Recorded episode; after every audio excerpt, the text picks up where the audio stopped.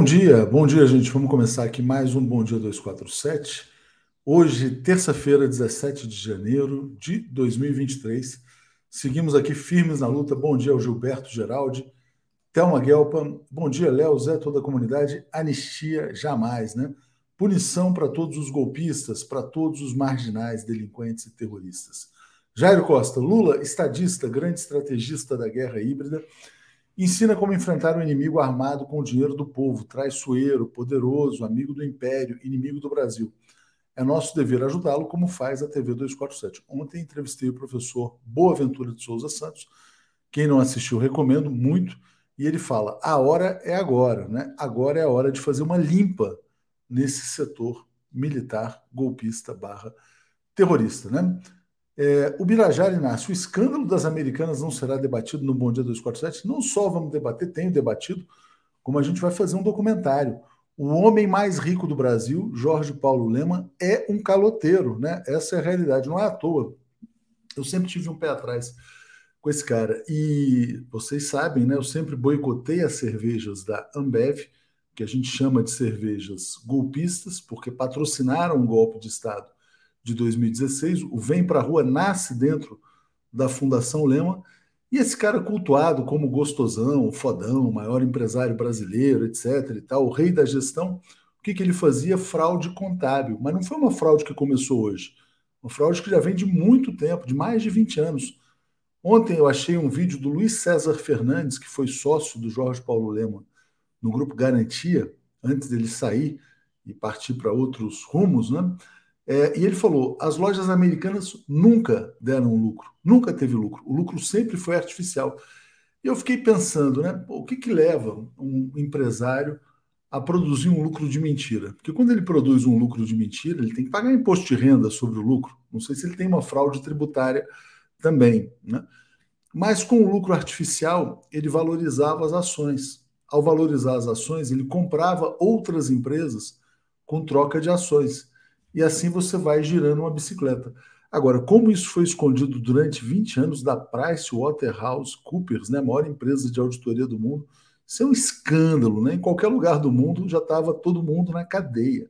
Né? Mas esses caras são aqueles que ficam, desculpa a expressão, cagando regra, né? Quer dizer, sobre como que o setor público deve se posicionar, como ter gestão na máquina pública, etc. Não, não só o Lema, né? Tem o Lema, tem o Beto Sicupira e tem o Marcel Teles, são os três sócios da Ambev. Bom, os bancos credores querem que eles coloquem a mão no bolso e desembolsem 15 bilhões de reais. Eles têm dinheiro para salvar as americanas, mas o que eles fizeram? Deram o calote nos credores, deram o calote em todos os grandes bancos brasileiros e tem um banco que é o Banco BTG que está sendo mais estridente, que está brigando publicamente com o trio de picaretas, né? Que eram os heróis, sonho grande, tem um sonho grande. Se você tiver um sonho grande e a meritocracia, você vai chegar lá, porque eles também são os vendedores da meritocracia, né? Desmoralizaram a meritocracia aqui no Brasil. Paulo Leme, boa terça-feira, Léo e Zé Reinaldo. Rafael Mendonça, todo dia aqui também dando seu bom dia para gente. E a gente vai seguir aqui, ó. Uh, Ilana, Ilara Léo, recomendo assistir o canal do Flávio Vassoler. Flávio Vassoler é nosso parceiro, inclusive rodamos aqui agora um vídeo antes do Bom Dia do Flávio Vassoler, né? A Daniela Miller está dizendo: os mais lesados são os trabalhadores, serão dispensados sem nada receber, né? É, se eles forem para recuperação judicial, como de fato vão, né, você tem prioridade do trabalhador, né, na, na questão do pagamento de dívidas, e aí os bancos levam o calote. Por isso que os bancos também querem evitar a recuperação judicial.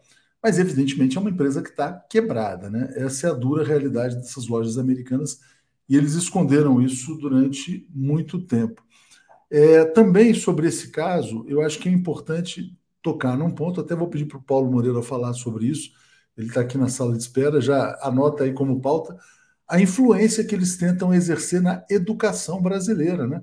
Toda hora, não, veja bem, os modelos de educação da Fundação Lehman, tal, aquela coisa toda. A Fundação Lehman é fortemente atuante na educação, tem interesses nessa área, o Jorge Paulo Lehman também é empresário do setor de educação, e coisa boa não deve ser, né? Então, assim, se o cara consegue fraudar, enganar todo o mercado, Hoje saiu um levantamento no jornal Estado de São Paulo que 1.057 fundos de investimento têm papéis das americanas, seja como ação ou debêntures. Né? Então, mesmo o cara comprando um fundo de renda fixa, você vai lá no seu banco, seu banco te empurra um papel assim. Não, olha, você podia investir aqui num crédito privado, são só empresas de primeira linha. Você tem que perguntar: tem americanas no meu fundo? Se tiver americanas no teu fundo, o pessoal do Nubank agora está descobrindo e está pé da vida, porque mesmo investindo em renda fixa, achando que estava seguro, também está levando chumbo, né? E no caso das ações, as ações já caíram mais de 90% desde o calote do Jorge Paulo Leman, né? E dos seus parceiros Beto Sicupira e Marcel Teles. Vamos trazer aqui então o Zé Reinaldo. O comentário de Zé Reinaldo. Bom dia, Zé Reinaldo Carvalho, tudo bem com você? Bom dia, Léo, tudo bem? Bom dia, comunidade. Quem diria, né, Zé, que bilionários dariam calote? Que coisa feia, né? Calote e fraude, né? Fraude Calote e fraude. E fraude. E você estava falando aí sobre esse que se apresenta como o maior o homem mais rico do Brasil, é, e que financia a área de educação, tem negócios privados na educação, ele financiou a criação do que se chamava aí a bancada do Lema. E no meio dessa bancada do Lema tinha muita gente supostamente de esquerda que foi com passagem paga fazer curso de formação política em Oxford. Então, é, e gente que até hoje se apresenta como de esquerda, como é, moderna, como revolucionária, enfim. É, ele, inclusive, triste. oferecia vagas em Harvard né, também para brasileiros. É o caso, por exemplo, da filha do José Serra. A Verônica Serra estudou em Harvard, levada pelo Lehman. Né? Depois foi ser sócia de fundos deles. E por que, que ele, ele, ele cuidava tão, tão bem da filha do Serra? Porque foi através do Serra no governo Fernando Henrique Cardoso que ele construiu o monopólio das cervejas no Brasil. E aí o brasileiro tem que beber cerveja de milho, né? É, o Bruno Senão está dizendo, um documentário deveria se chamar A Pedalada do Mercado. Olha que pedalada, né? É, 20 anos de pedalada contábil fraudando o mercado financeiro. Zé, eu sempre gosto de mostrar também o iate dele. Quando a gente fala do cara, cara, o cara faz um iate de 100 milhões de dólares, né? Quer dizer, o que, que alguém faz num barco desses? Né? Será que o cara tem amigos para botar num barco desse? Tá, tem que ter muito amigo para botar nesse barco, né, Zé? É impressionante, é isso, é a vida luxuosa aí da burguesia, né? Burguesia parasitária. É, parasitária, mas tem uma coisa engraçada, eu fico pensando, deve ser uma solidão muito grande também, né? Porque, assim, quer dizer, o cara que é pobre, remediado, classe média, o cara tem lá os amigos, vai no boteco, vai na roda de samba, tal, toma um chopp. Agora o cara Fica até como é que você leva amigos para um barco de 100 milhões? É uma coisa estranha, né? Mas, enfim, vamos falar de efemérides de hoje aí. Zé. Conta aí, 17 de janeiro. Dia importante hoje são dois anos da primeira vacina, naquela enfermeira Mônica Calazans, ali no Hospital das Clínicas. Foi um marco na luta contra a pandemia no Brasil, luta que foi muito atropelada pelo governo do genocida, que boicotou de todas as maneiras a vacinação no país é uma data a ser lembrada, é um marco importante. Muito importante, né? No governo do João Dória, né? A gente lembra bem aqui, ele também tentou surfar nessa onda da vacina e tal, e não foi suficiente para que ele pudesse ser candidato a presidente da República, né? Bom, vamos lá então trazer aqui os comentários que já chegam aqui, a gente passa já já para as notícias. Aqui, Cláudio Alves. É, será que Lema e companhia roubaram dinheiro das americanas para investir em seus projetos políticos, Tabata Amaral, por exemplo? Olha, o que pode se dizer, Cláudio, é que eles roubaram o mercado financeiro. O Eduardo Moreira ontem explicou muito bem. Em todo esse tempo de fraude, as lojas americanas distribuíram dividendos. Distribuíram dividendos sobre lucros que não existiam. Ele demonstrou que só esses três caras, Lehman, Sicupira e Marcel Teles, receberam mais de 300 milhões em dividendos sobre lucros irreais. Mas como é que eles pagavam dividendos se a empresa não lucrava? Eles iam pegando crédito bancário, pegando empréstimos de grandes bancos, bancos emprestavam porque achavam que os resultados eram verdadeiros. Então tinha lá 1 bilhão e 200 do BTG, 1 bilhão do outro banco, 1 bilhão do outro banco. É, e aí, com esse dinheiro dessa grande pedalada financeira, eles iam pagando dividendos para eles mesmos. Olha, em qualquer lugar do mundo isso aí dava cadeia. Bom, Bruno Seron falando da pedalada do mercado e o Alair Padovani está nos apoiando. Mas não era cadeia assim depois de um processo assim de 5, 10, 15, 20 anos. Ô Zé, isso aí era uma coisa que as pessoas eram presas rapidamente. Nos Estados Unidos é assim, né? Tem muita cena de empresário fraudador sendo preso, enfim, vamos ver o que, que vai acontecer. A Daniela está dizendo: Léo, quero entrevista com o Luiz Mercadante, por favor, nunca te pedi nada, está combinado, mas ele tem que tomar posse antes, ele vai dar uma entrevista logo depois da posse. Só um dado, Zé, uh, só para esclarecer: ontem estava nos trends, o BNDES também é credor das americanas, né? Mas o BNDES tem como garantia fianças bancárias. Então, por exemplo, ele pode executar as garantias que são fianças oferecidas por outros bancos. Então vamos ver, eles dizem lá que não tem risco para o BNDES na operação das americanas. Vamos trazer aqui a notícia do Peru, Zé. Camponeses peruanos avançam para a capital em manifestação contra a presidente Dina Boluarte. Ela vai se aguentar, Zé, a Dina Boluarte?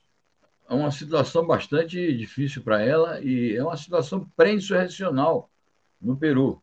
O dia de hoje é um dia de grandes expectativas. A marcha é, está em curso do interior para a capital e vamos ver o que é que vai acontecer durante o dia de hoje. Podem ocorrer é, choques, é, atos repressivos, mas podem também ocorrer é, desdobramentos políticos importantes. Então, é porque as reivindicações dos é, manifestantes são persistentes nessa questão de renúncia da presidente, é, renúncia do Congresso, fechamento do Congresso, convocação de novas eleições e convocação de uma Assembleia Constituinte. Essas reivindicações políticas continuam como os carros-chefes da, é, das manifestações. Então vamos aguardar o desdobramento político para hoje, como o mundo político peruano vai se comportar, como os países latino-americanos vão se pronunciar, se a OEA vai também adotar alguma medida. Enfim, é uma situação bastante tensa no Peru. Certamente, né? Quer dizer, está longe de estar estabilizado o quadro político peruano. O caminho ali, quer dizer, qual, o que, que você acha que seria o ideal? Uh, eleições diretas já? Eleições gerais? Eu acho que sim. Devia convocar as eleições congressuais, uma eleição para presidente da República, naturalmente tinha que se dar um prazo aí de dois, três meses. Considerar a, a reivindicação da Constituinte, porque a Constituinte é algo necessário. Quando há essas rupturas é, dessa natureza e com essas dimensões, é preciso é, reescrever a Constituição do país porque é uma Constituição que tem muito contrabando ainda da área é, da, da época é, fujimorista, da época da ditadura. Então é necessário. Agora, pode, pode não conseguir fazer tudo de uma só vez, então as etapas mais imediatas seriam convocação de uma eleição geral para o Congresso e para presidente e examinar a hipótese de lá adiante convocar o constituinte. Certamente. Bom, Mário Pradal, bom dia, companheiros. Por fim, a verdade revelada. Jorge Paulo é um dos Lehman Brothers, né? Lembrando que o Lehman Brothers quebrou nos Estados Unidos na crise de 2008. Diógenes Labre está nos apoiando. Roberto Santos, bolsonarista que rouba bolsonarista, tem 100 anos de sigilo. Cláudio Alves, será que o caso Americanas pode ser politicamente útil para o governo Lula? Esse caso pode enfraquecer a chantagem do mercado? Pode, Cláudio, mas assim, tem que agir, né? Cadê a CVM? Cadê a Comissão de Valores Mobiliários investigando quem vendeu a ação? Se eles venderam a ação antes da, do estouro da bomba, tem que ter processo criminal, disciplinar sério, porque aí desmoraliza de vez todo esse discurso, né, Zé? Eles ficam toda hora chantageando, o governo tem que fazer isso, tem que fazer aquilo, tem que fazer tal coisa, coloca o mercado na defensiva. Curiosamente, ontem eu entrevistei o Boaventura, ele falou: ó, este é um momento de fragilidade dos militares, é hora de ir para cima. O mesmo vale para o mercado, né, Zé? Então, se o mercado está desmoralizado, se os, se os, militares estão desmoralizados, por que não agir? Né? É isso, é um momento político é, de implantação do governo, de conquista da estabilidade, da governabilidade, e o Lula pode reunir condições, acumular força e ir para a ofensiva. Exatamente. A Tânia Yasmin fala: os mesmos que, de, que devem bilhões aos bancos defendem o teto de gastos que destinam o orçamento para, as ban para os bancos e nada para o social. Zé, notícia muito importante lá da Alemanha barra Ucrânia. A ministra da Defesa renunciou né, em meio à pressão para enviar mais armas à Ucrânia. Ela deve ter percebido a insanidade e falou: estou fora. Diga, Zé. Isso aí é o momento, digamos, de maior crise política na Alemanha em decorrência da posição que a Alemanha tomou desde que o, ocorreu esse conflito na Ucrânia, o governo social-democrata do Olaf Scholz, de subordinação aos Estados Unidos e a estratégia da OTAN, era inevitável que surgisse uma crise política para além da crise econômica. Essa crise política, com a demissão da ministra da Defesa, está relacionada com essa questão de é, polêmicas internas sobre fornecer ou não armas à Ucrânia, e, ao mesmo tempo, muito questionamento e muita pressão sobre é, a obsolescência de aspectos ou de setores das Forças Armadas é, alemães e dos seus armamentos, questionamentos, inclusive, por que ela não fez os investimentos é, necessários à modernização do Exército, já que recebeu financiamentos para isto. Então, se imbricaram aí duas questões a dificuldade política que ela teve para realizar a tarefa que lhe incumbiram e as contradições em torno do fornecimento de armas para a Ucrânia.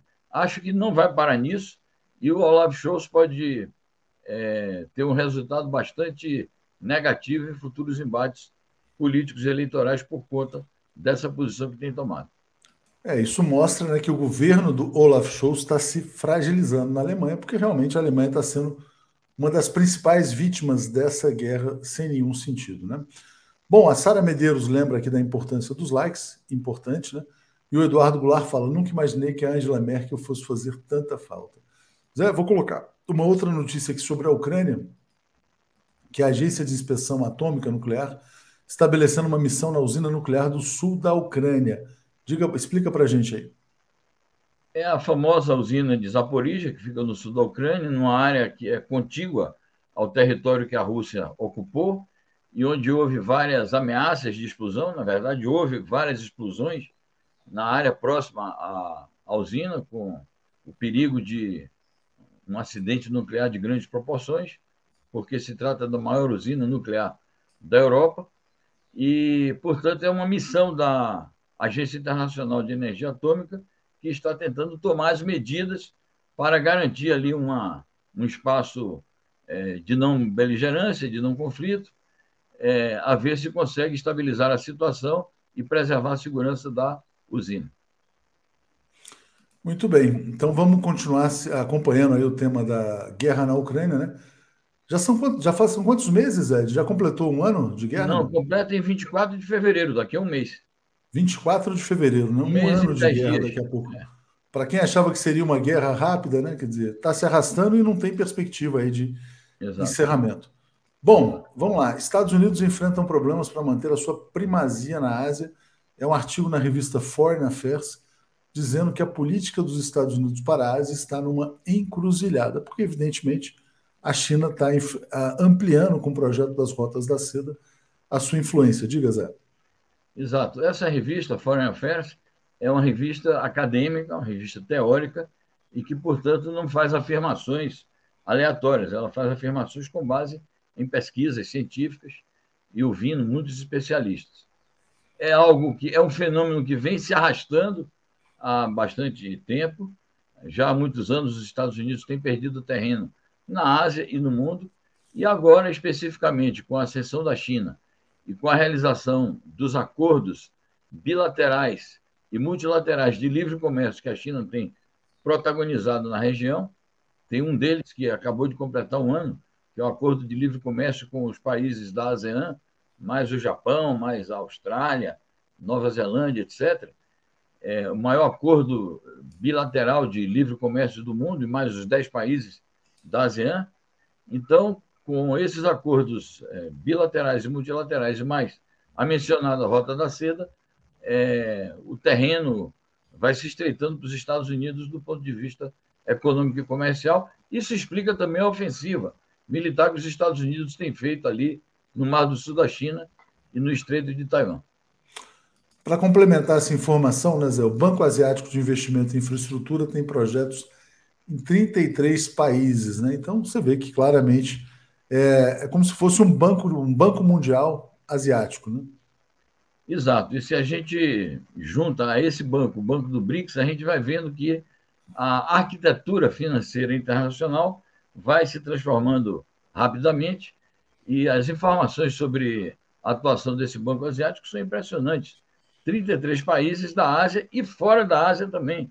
Então, apesar de que, é um banco ligado à região asiática, ele já tem capitais acumulados e condições de financiar obras e empreendimentos econômicos em países fora do continente asiático. Então, é uma situação realmente é, periclitante, digamos assim, para as potências ocidentais.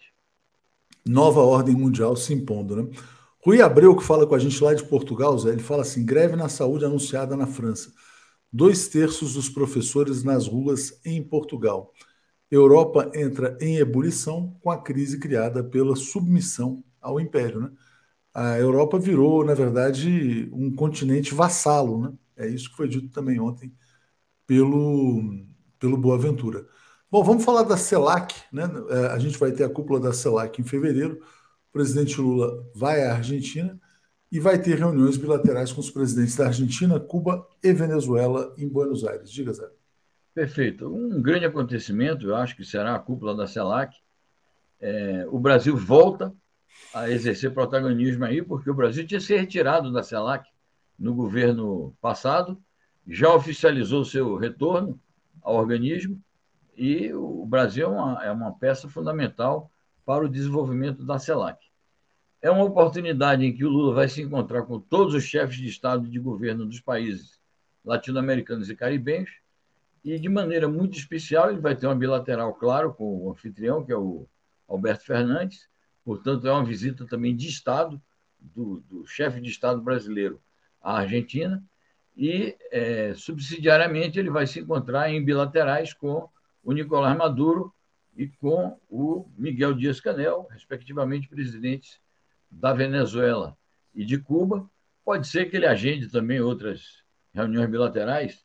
É, claro que o, o, tempo que ele vai ficar lá é muito curto, talvez dois dias, no máximo três, mas é muito significativo é, a retomada do diálogo com esses dois países amigos, fraternos e solidários com o Brasil, que são Venezuela e Cuba. Zé, vamos pegar esse comentário aqui do Rogério Gonçalves e fazer uma reflexão. Ele fala: só o socialismo salvará o mundo, né?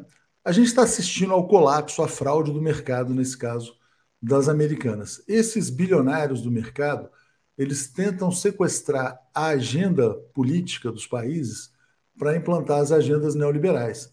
Como a gente disse no começo do programa, o Jorge Paulo Leman, com a sua fundação, patrocinou o golpe de Estado contra a presidente Dilma Rousseff com tal movimento vem para a rua. Né? Nunca se explicou direito sobre isso, sempre ficou uma coisa muito suspeita tal. É, mas claramente você tem 1% mais rico da sociedade, com fortunas criadas muitas vezes a partir de fraudes, tentando controlar a política dos, dos estados também. E aí, fazendo essa colocação, te peço para refletir sobre o que diz o Rogério Gonçalves. Muito importante a colocação do Rogério Gonçalves, eu acho que essa perspectiva histórica Naturalmente que o processo que vai levar a humanidade, os povos de, de cada país, de cada região, ao socialismo é um processo longo, complexo e diferenciado de país a país.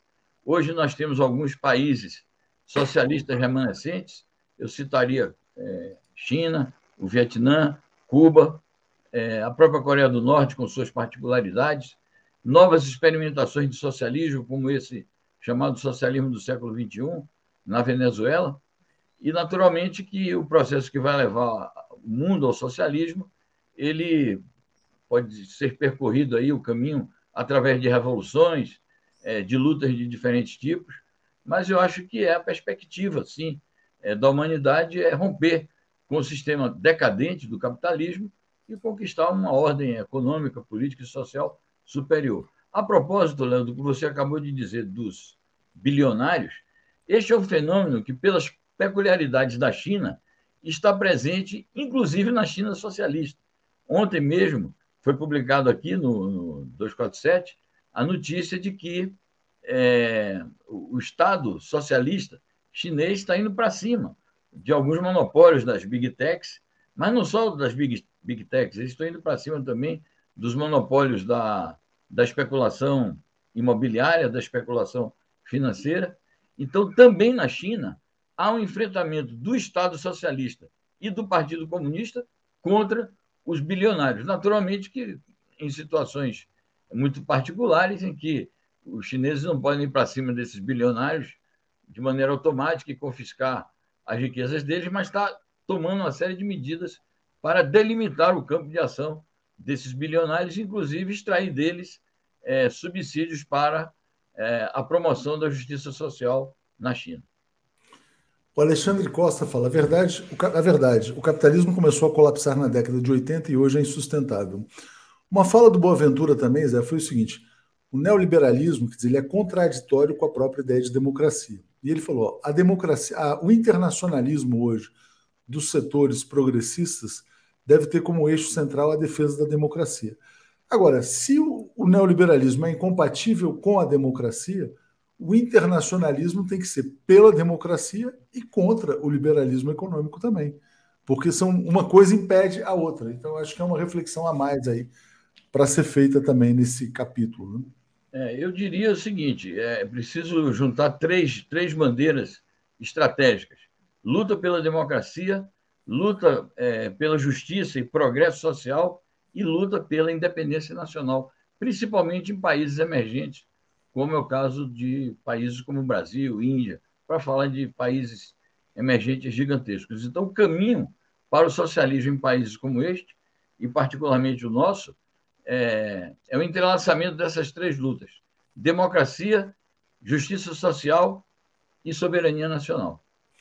Exatamente. Outra coisa interessante, eu vou trazer mais um comentário. Rogério Gonçalves está dizendo: ó, Lema é, não é Siqueira, não, é Sicupira e Teles lucraram horrores com as americanas e agora querem tirar o corpo fora. Eis a ética do capitalismo. E a Maria Marta também fala assim: olha, Jorge Paulo Leman vive com sua família na Mamata, na Suíça, às custas do sacrifício do povo brasileiro. Né? Exatamente, ele construiu um monopólio e mora lá na Suíça. Ele explora. Também tem esse fenômeno moderno das elites desconectadas dos seus países, das elites apátridas também, né? Porque não dá para dizer que esse cara é um brasileiro. O brasileiro, na verdade, é uma fonte de lucro para ele, de renda. O Brasil é uma fonte de exploração. Mas qualificar como brasileiro é uma coisa delicada. Diga, Zé. É, essa, a burguesia... O cara não vive no Brasil, não paga imposto no Brasil, é brasileiro por quê? Né? Não, em absoluto, é isso mesmo. É, essa é uma burguesia parasitária, é, antagonizada com os interesses nacionais. E, como você disse, é uma burguesia apátrida e não tem nada de patriotismo, eles às vezes fazem encenações de que são patrióticos, mas as classes dominantes, de uma maneira geral, há muito tempo romperam com a ideia de soberania e independência nacional.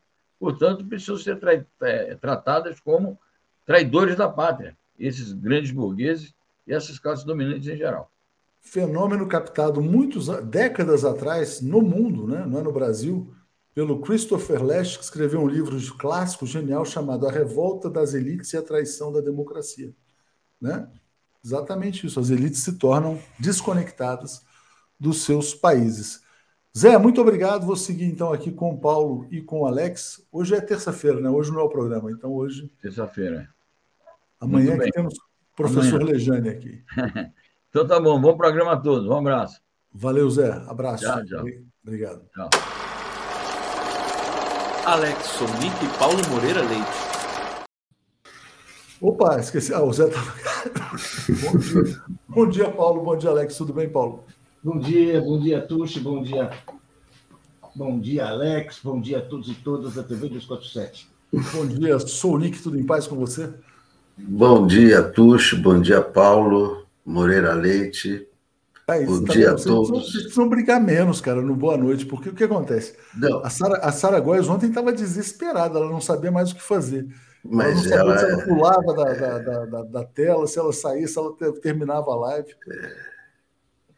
Não, mas olha, eu, eu, eu, até né, não fiz o registro ontem, mas faço questão de fazer o registro agora, o registro público, né? porque a gente briga, as pessoas acham que nós somos inimigos, né? não somos inimigos.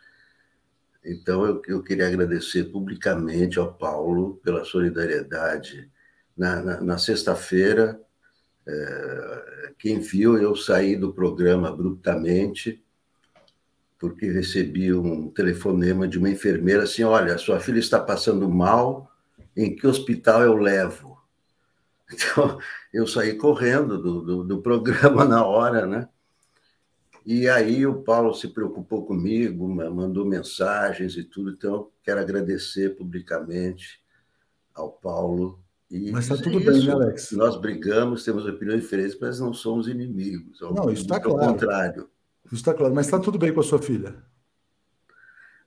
Tudo bem, teve uma intoxicação alimentar muito grave, já está tudo bem.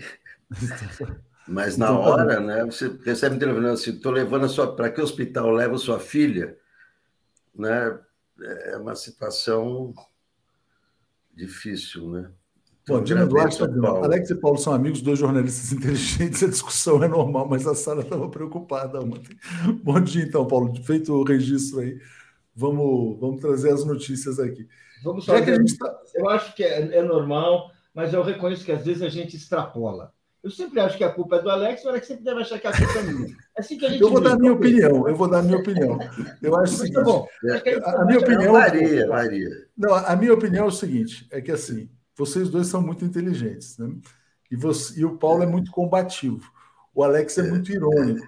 Então, às vezes, o Alex me passa a impressão assim, de, tipo assim, de quando ele percebe algo que ele possa, tipo assim, tipo, matar o Paulo do coração, aí ele vai, aí o Paulo reage, tipo assim, Paulo, não, Alex, não mate o Paulo do coração. Não, e o Paulo não, também pode esperar para assim, os momentos adequados. Não, mas nunca é, nunca não tem esse sentimento mesmo não, de matar o Paulo, porque sem o Paulo eu não vou existir também. Então não, não quero matar isso. o Paulo não, é, Aí já está virando, aí já tá virando um bromance, que é um, é um romance, é um brothers romance, né?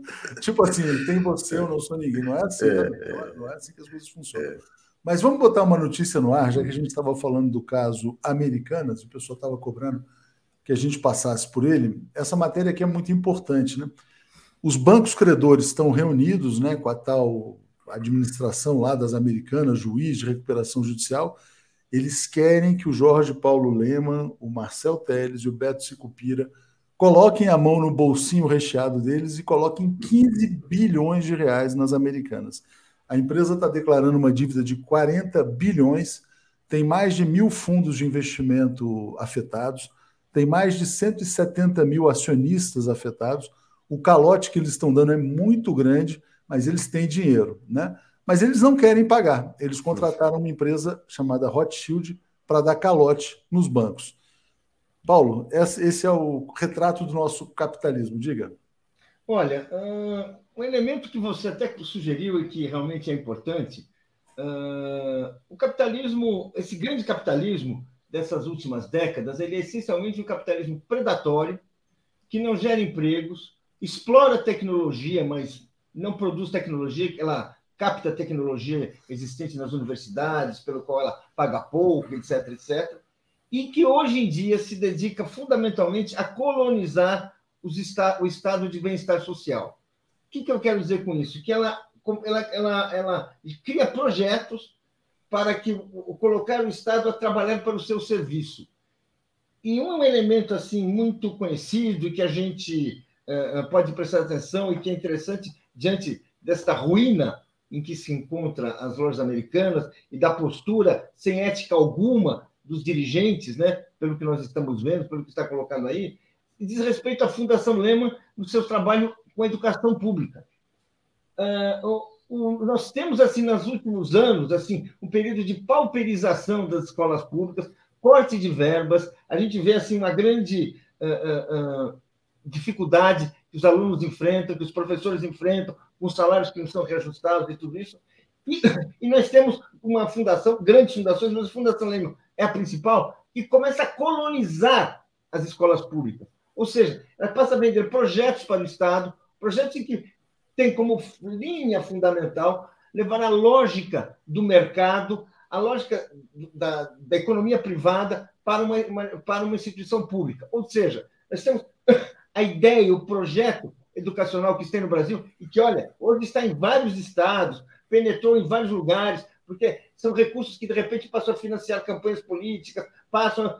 Você, assim, você passa a ter o quê? Você coloca o Estado brasileiro para trabalhar para as ideias de uma economia privada, para as ideias de uma economia capitalista, cujo pressuposto é a desigualdade, o pressuposto é a exploração desenfreada, é o corte de, o corte de recursos para a população, e simplesmente você colocar assim, aquilo que nasceu né, com, após a Revolução Francesa, no mundo inteiro, como uma ideia de, de, de dar, criar fundamentos para a República, formar o cidadão, o cidadão para a República, você tem agora, nós temos, e isso é o papel que, que ela desempenha nas escolas, é criar uma elite.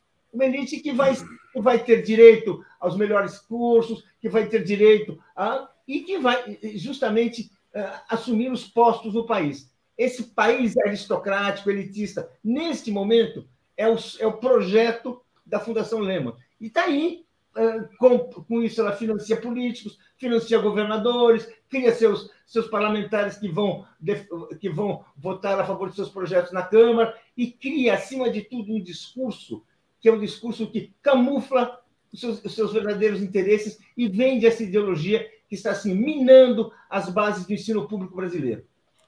E conseguem a privatização da Eletrobras, onde eles são grandes acionistas numa privatização feita na calada da noite.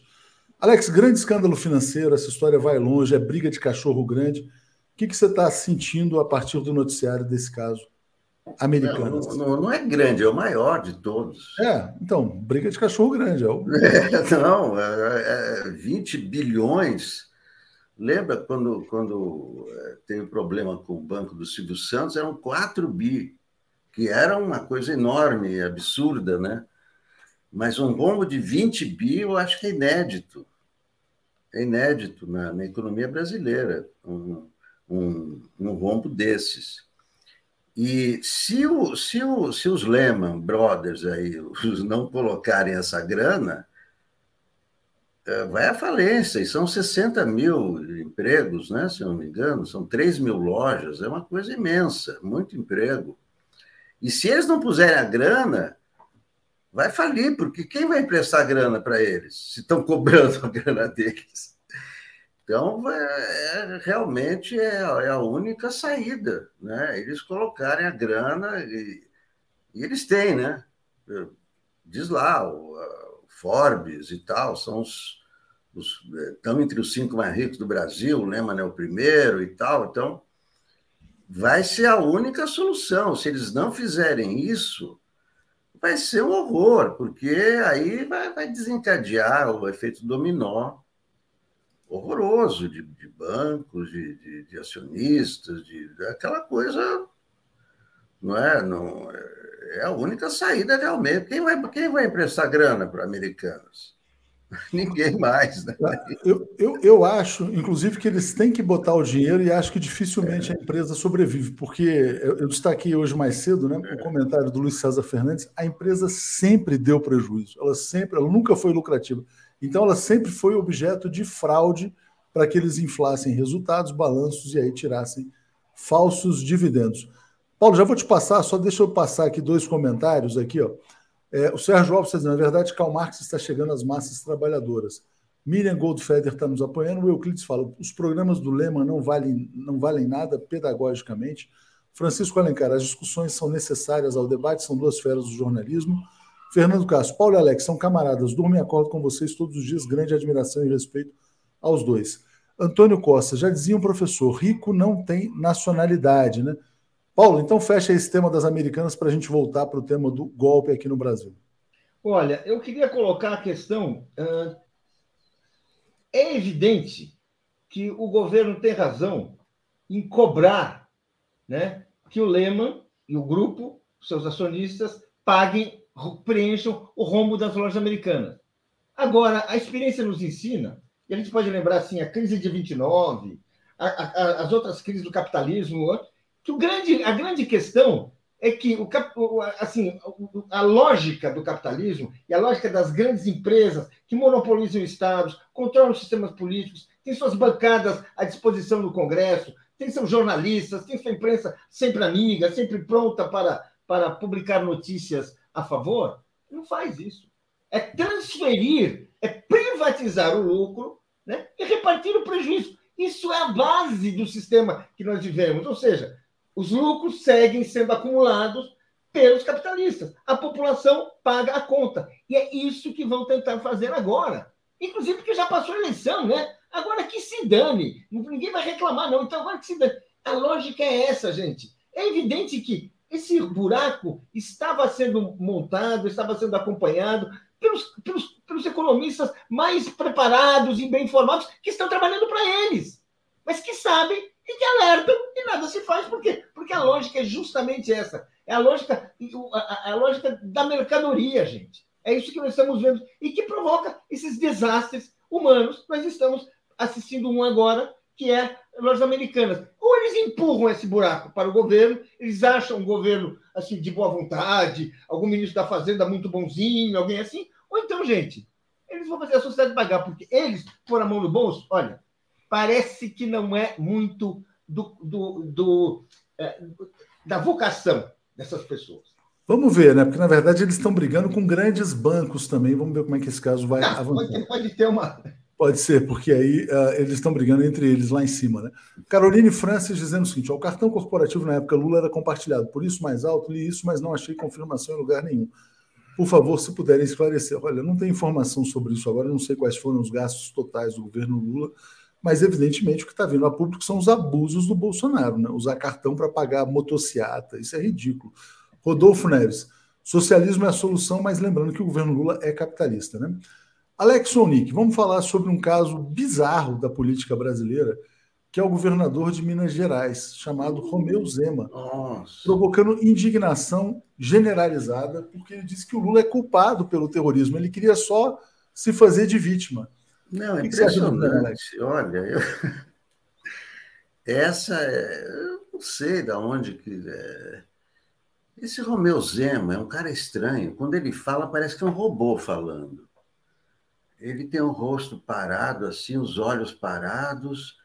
E uma... uma vez ele falou na CNN, Alex, que eu ouvo muito bem, eu estou. É, é, é, eu ouvo bem, eu ouvo bem. Eu ouvo bem. Mas olha, é um cara muito estranho, esquisito, né? esquisitão.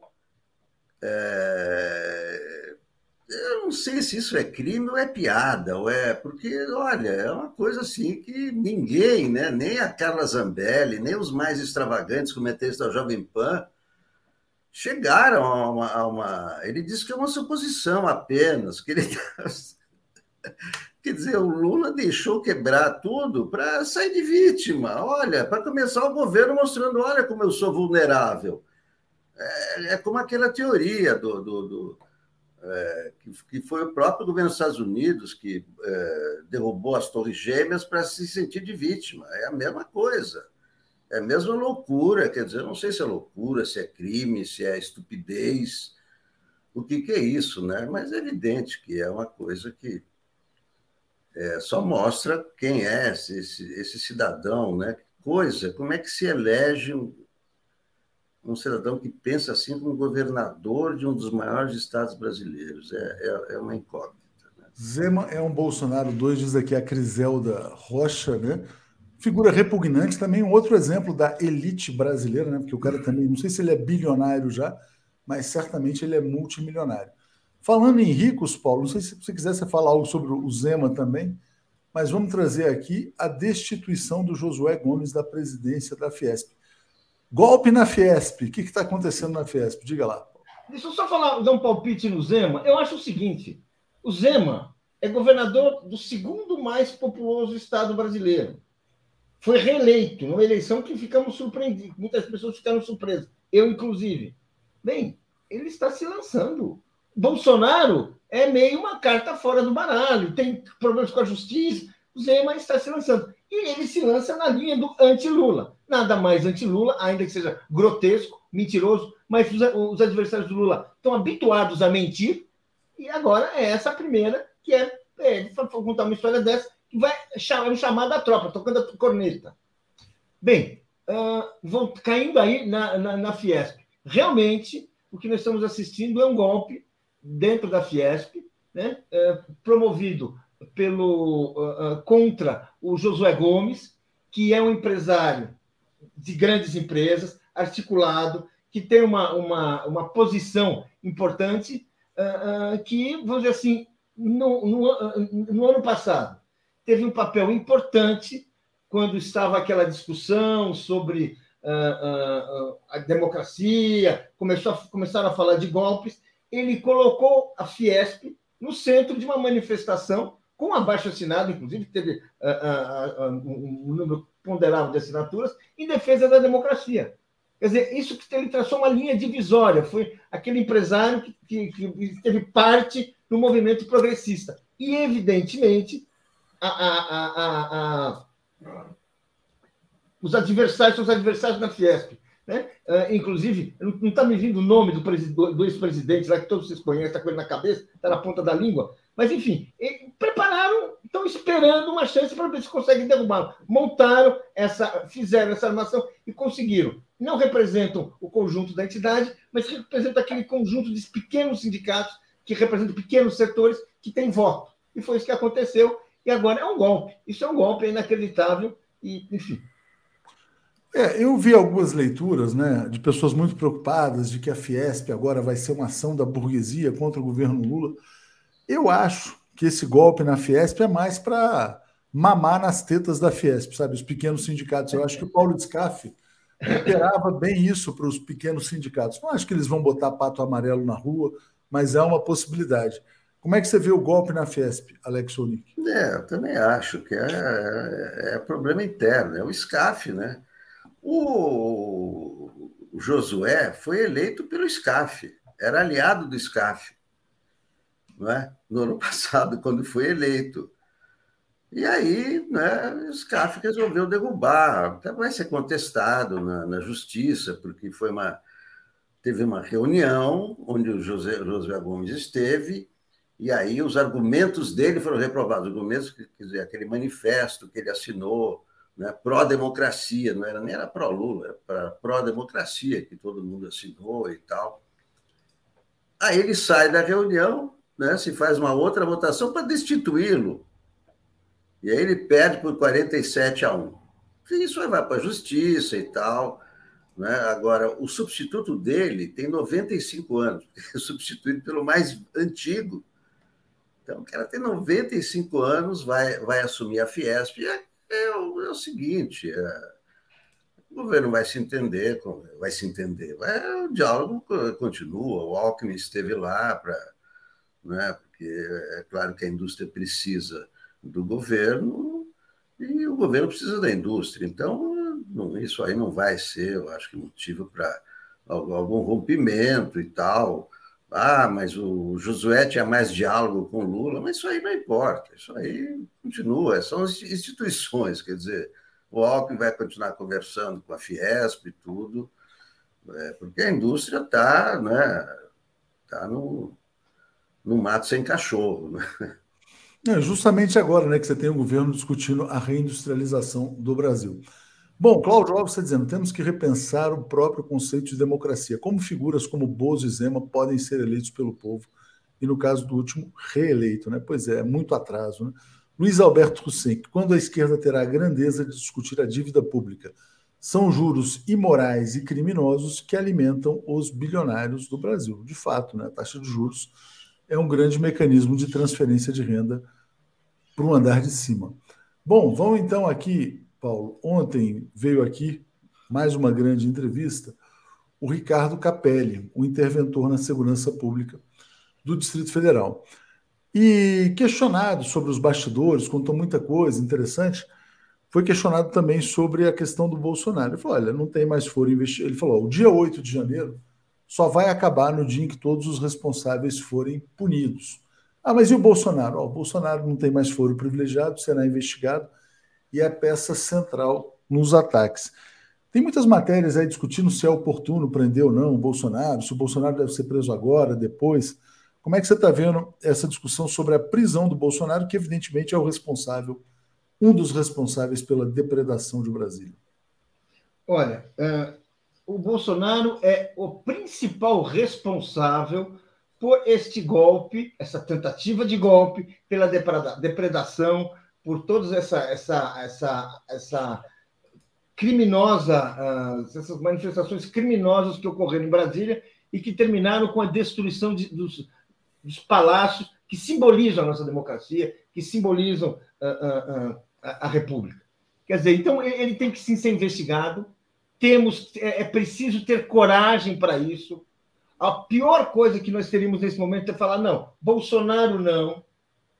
Se ele conseguir provar que é, é inocente, ou se aquilo que nós temos, que hoje pode ser dito como a suposição, na verdade for apenas suposições, coisa que nós é, é, coisa que eu duvido, coisa que pode ser apurada, investigada na reconstrução dos fatos, é, declarações de jornais são públicas, são públicas. Ele declarou entrevistas, tudo isso é papel, é como um, um presidente da República chama um golpe. A gente sabe, ele chama, em vários momentos o, o Bolsonaro estava falando e o que ele falava era golpe. Ou seja, ele fazia reuniões com atitudes golpistas. Ou seja, tudo isso é, é, está ali, é, é, reconstrução, é cobrança, é, na verdade, é impedir, porque é isso que o Bolsonaro quer agora, é isso que os bolsonaristas vão querer agora, é o seu retorno à política.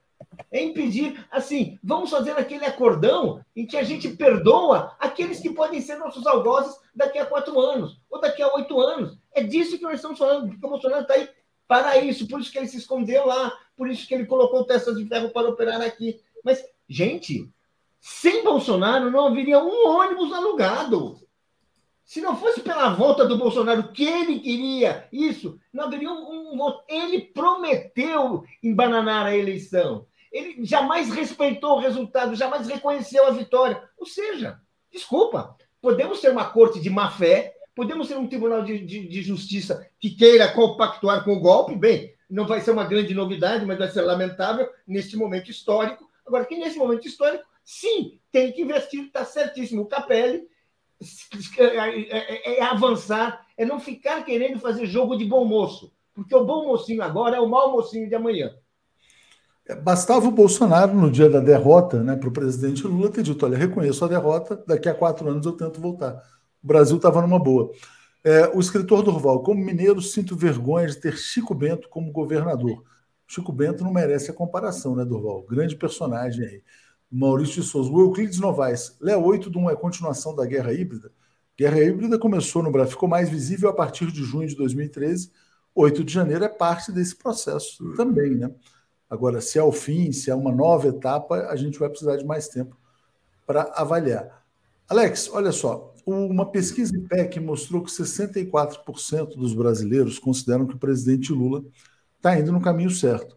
Mas o problema é que esse terrorismo, na verdade, está desviando a agenda. Em vez de discutir recuperação da economia, reindustrialização, etc. e tal, a gente tem que discutir a volta à, defesa democrática. Mas tem coisas acontecendo também. Então, vou botar aqui a notícia. Camilo Santana ontem anunciou reajuste de quase 15% no piso salarial dos professores. É, como é que você vê aí os primeiros passos do governo para também sair do, da narrativa né, dos temas bolsonaristas, enfim. É, pois é, quer dizer, é, há nove dias só se fala em terrorismo. E é claro que o papel da imprensa é esse. Né? Nós não somos governo, somos imprensa, nós temos que né, comentar esses fatos. Agora, o governo não, o governo né, tem que governar, tem o ministro da Educação ontem já assinou aumento, aumento do piso dos professores né, para R$ 4.400. Né? O Lula foi a, a posse da, da, presidente do Banco do Brasil, né, falando, mandando mensagens importantes né, sobre, sobre é, é, empréstimo, é, sobre é, aumento para os funcionários, sobre. Né? Então, é, o governo precisa, precisa ocupar o espaço na mídia. O governo, claro, e a, a justiça está cuidando dos, dos, né, é, dos, dos, dos, golpistas, né, estão sendo procurados, toda hora aparecem novas imagens, como né, se viu no, no, no Fantástico. E, então, esse trabalho policial é, é uma coisa. Né? O governo tem que ter a sua agenda né, e retomar a sua agenda, e não, uh, e não ficar, né, claro, ficar refém é, de, de, de, terrorismo, de tal. Isso é para a imprensa. Claro que a imprensa não vai deixar de falar nisso, porque não é, está preso esse, quem foi esse cara, tá, vai, vai ser preso aquele. E toda a discussão em torno, em torno do Bolsonaro tem duas vertentes. Tem uma que é da prisão e a outra da inelegibilidade. Né? O, o corregedor do TSE, Benedito Gonçalves, ontem deu uma decisão e deu três dias para Bolsonaro explicar essa minuta. O que é essa minuta que foi encontrada lá na casa do Anderson Torres? Então, tem dois caminhos aí. Tem um, tem, tem, tem um caminho eh, do, do, STF, que se discute também se deve ser o STF, se deve ser primeira instância, porque afinal ele não tem mais foro. E tem esse caminho do TSE, que conduz para a inelegibilidade. Né?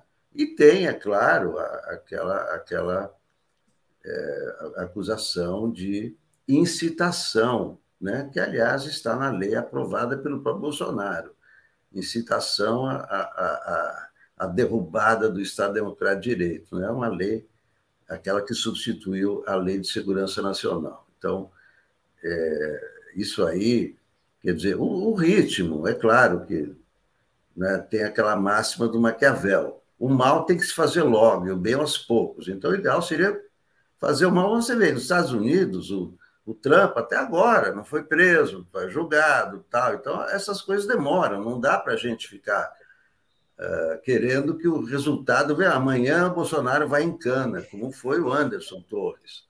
Uma coisa é o Anderson Torres, outra coisa é um ex-presidente da República e tal, quer dizer, porque a coisa tem que ser muito bem feita. Por isso não pode ser, né? tem que ser incontestável.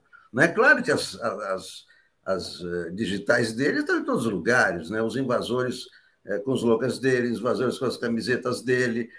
É, é, do, dos, é, vários dos presos foram candidatos na, na, nas eleições de 2020, a maioria do PL, os outros republicanos, dizer, tudo ali é, é, Bolsonaro. Ali era a vingança do Bolsonaro. Não é? Era vingança, destruir tudo. Já que não ganhamos a eleição, vamos destruir tudo. Não é? Então, as digitais dele estão lá, né? não dá para tirar as digitais, estão em todos os vídeos. Toda a imprensa está falando nisso. As princip... todo, é... bom, todo. Uh, vamos tirar o SBT, Record, que ainda continuam né, com resquícios de bolsonarismo, né? a Jovem Pan está sendo, né, tá sendo limpa, mas o grosso da imprensa está mostrando todos os dias o, o, o, horror que foi isso. As digitais deles estão lá. Agora, não, não, não, não se pode esperar uma, uma condenação já amanhã, daqui a pouco. É, mas, mas esse julgamento no TSE vai se acelerar. O Edu Mangbit está nos apoiando aqui. Paulo, eu vou te colocar. Ontem, na verdade, eu entrevistei também o professor Boaventura e ele falou: olha, voltando ao caso do Zé Múcio, né? A oportunidade é agora. Tem que se aproveitar o fato de os militares estarem desmoralizados na defensiva para promover uma limpa. Ele está olhando de longe, tudo bem, o Lula tem a decisão dele, está avaliando os custos, mas tem essa discussão também que está colocada. Então, essa discussão sobre é, promover, na verdade, a reforma militar foi colocada pelo Genuíno, tem o apoio do, do Boaventura, e tem essa discussão também sobre a própria prisão dele. Né? É, te passo para refletir a respeito disso, quer dizer, sobre agir neste momento contra os terroristas. Né? Olha, uh, se a gente for pensar em oportunidade, isso não é o único critério para se tomar uma decisão mas é um critério fundamental. Eu não vejo uma oportunidade melhor do que agora de apresentar uma denúncia contra o Jair Bolsonaro, para iniciar um processo de fato. Porque ele, ele, ele incitou, uh, uh, uh, ele cometeu o crime de incitação, e temos vários outros crimes. O mandato dele, olha, é, é, é pegar um arquivo de jornal e, e, e compilando. Quer dizer, tem sim, então eu acho que esse é o momento porque, primeiro, os fatos estão, pre, estão frescos na memória, a população está com aquela avaliação de, de que da, da, importância da vitória, está avaliando tudo o que aconteceu, teve uma noção muito clara de todos os movimentos golpistas. E o que nós vamos assistir daqui para frente é um esforço imenso, gigantesco, de reescrever a história, de começar a apagar a memória de começar a minimizar os, os fatos. Isso vai diminuindo o quê? O apoio da opinião pública e da população a uma, a uma investigação sobre o Bolsonaro. E isso, gente, vamos ter certeza, isso é o decisivo. O decisivo que tem, assim, apoio popular para que se investigue um ex-presidente que está aí, que cometeu crimes na sua gestão, vários, que agora prepara novos, está por trás de toda esta. Não haveriam esses ônibus, não haveria esse recrutamento de, da população, não haveria nada disso, sem, a, sem o apoio do Bolsonaro a uma tentativa de virar a mesa. Ele falou isso todos os dias. A gente lembra na campanha na presidência. Ele falou: nós éramos impotentes para reagir, porque se tratava de um presidente da República. Agora não. Agora é a hora de fazê-lo prestar contas, que ele se sente e se explique. Mas assim, não, não haverá outro. Olha, gente, vamos, vamos assim ser bem assim, eh, entender como são as coisas. Não haverá outra oportunidade.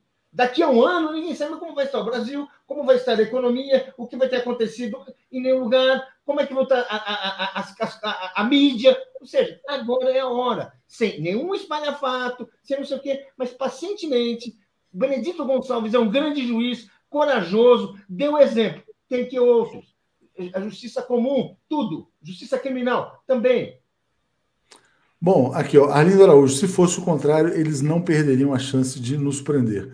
O Boaventura também falou a seguinte frase ontem, né? Quer dizer, olha, os militares não têm medo de prender os democratas, os democratas aparentemente têm medo de prender os militares, né?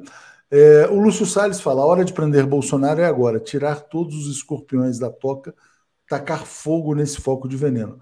Adiar é cair na covardia de novo. Alex, um ponto que você botou na pauta aqui é o seguinte, está aqui, eu vou ler, vou ler aqui da maneira como você enviou, que é o Bradesco, na verdade, fazendo uma sinalização, um aceno para o Lula. Né? É, o que, que aconteceu? E Lula acena para Bradesco. Eu vi que tem uma entrevista do Trabuco, mas não cheguei a ler os detalhes. O que, que o Trabuco está dizendo sobre o, o governo Lula? O Trabuco, que é o presidente do conselho do, é, do, do, de administração do Bradesco, deu uma entrevista ontem no Estadão defendendo o governo Lula né, abertamente. Ele disse, não, os grandes inimigos dele são os conspiradores de extrema-direita, que ele tem que ser apoiado, e etc, etc. Né? E aí, na cerimônia da, da posta presidente do Banco do Brasil, o Lula, né, claro que ele viu, ele né? Isso ele recebe, deve receber o clipe, né? Daí ele contou uma história, né? Quando né, na, na, cerimônia que quando ele era presidente do PT, ele, ele foi ao, ao Banco do Brasil pedir um cartão de crédito para o PT. Aí o Banco do Brasil enrolou, enrolou e tal, e não deu o cartão de crédito. Daí ele foi no Lázaro Brandão, do Bradesco, e o Bradesco, em um mês, deu cartão já com 500 mil reais na conta do PT. Então, então é claro que ele né, acenou, e é isso, quer dizer, não, né, o Lula mostrou ali que é o seguinte, que nem tudo que é, que é estatal é o bom, depende de quem está no comando. Naquela época era, era o Sarney, era o Lafayette Coutinho, o presidente do Banco do Brasil. Então ele contou essa historinha que, que, é, que é bem uma, né, um aceno para o Bradesco e vice-versa. Quer dizer. Paulo se lembrou dos tempos do Lafayette no governo Collor, né? Você vê cada coisa, né? Como é que. É. O Lafa. Cada coisa que já botaram na presidência, no, enfim, no poder aqui no Brasil. Gente, vamos, vamos dar sequência aqui. Obrigado a vocês. Vou chamar aqui a Daphne e o Joaquim. Valeu. Abraços. Até mais. Apresentação de Daphne Ashton. Bom dia, Daphne Ashton, tudo bem? Bom dia, Léo. Bom dia, Joaquim. Bom dia, comunidade. Bom dia, Joaquim. Tudo em paz? Tudo certo, Léo. Bom dia para você. Bom dia, Daphne. Bom dia, comunidade. Uma alegria estar aqui mais uma vez. Esse comentário da Dina aqui faz muito sentido. Ela fala: Amei a entrevista do Capelli. Ele é legalista e obstinado como Alexandre de Moraes. Viva a nossa democracia. Foi de fato uma entrevista muito boa e tudo indica que o Capelli vai, né, está uh, muito determinado a apurar todo, né, toda a responsabilidade pelos crimes de 8 de janeiro. É, vou ler aqui uma pesquisa que a gente está fazendo Antes, agradecendo ao Edu, ao João Kerber. É, bom dia, grande mesmo é o golpe dado pelo Guedes, que passa bem além dos 40 bilhões da, das americanas. E a Tabata, né? Está aqui criticando a Tabata por supostamente ser lá da bancada alemã. Joaquim, eu tomei a liberdade de abrir uma pesquisa aqui, que é o seguinte, ó. É, qual deve ser o próximo documentário da TV 247? A história do 8 de janeiro. Lembrando que o da posse do Lula vai ser uh, uh, lançado nesse sábado, dia 20, dia 20, às 21 horas, né?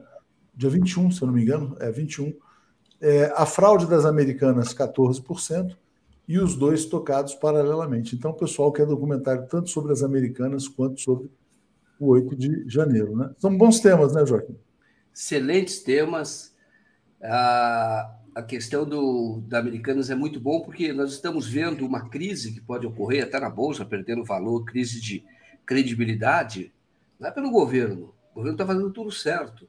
Mas justamente por aquele que falava em meritocracia, que era eficiência, etc., que coloca em risco, inclusive, a, a, a confiança que se deve ter, apesar de a gente saber de especulação, etc., em todo o no mercado de capitais, para atrair é, mais investidores. Né? Mas, enfim, eu acho bem interessante, porque parece que todas as contradições do Brasil, ou mentiras contadas no passado, elas estão sendo reveladas, né? E agora vem a exposição do caso da, da, da Americanas muito interessante. E aí você tem do outro lado, que é ter que contar, e é importantíssimo contar isso, a história dessa intentona fascista, porque tem indícios de ligação com os militares, nós temos financiadores, nós temos ainda muito, muito por contar. E isso acho que é uma tarefa do jornalismo. Então, são dois temas, de fato, muito importantes. Urgentes, né? E a Diama Vale, da FIN dizendo, quem diria que o ex-presidente da Uni iria prender terroristas né, sobre o Capelli, o mundo capota. Bom dia para vocês, gente. Boa terça-feira. Vamos em frente. Valeu. Bom dia. Valeu, Léo. Muito bom o comentário da Diama aqui. Bom, Joaquim, a gente vai falar disso tudo. A gente vai falar de é, lojas americanas, a gente vai falar da entrevista do Capelli, né, o Capelli legalista. Mas eu queria começar com você falando sobre uma pesquisa IPEC. Vou colocar aqui na tela a nossa matéria. É, peraí, só um minuto vou colocar aqui, e tá aqui, olha, para 64% dos brasileiros, é, Lula está no caminho certo, né? Então, é, a pesquisa mostrou que, de acordo com 64% dos entrevistados, o presidente Luiz Inácio Lula da Silva está fazendo uma gestão com medidas corretas. Para 26%, o governo está, está no caminho errado e 9% não souberam ou não responderam.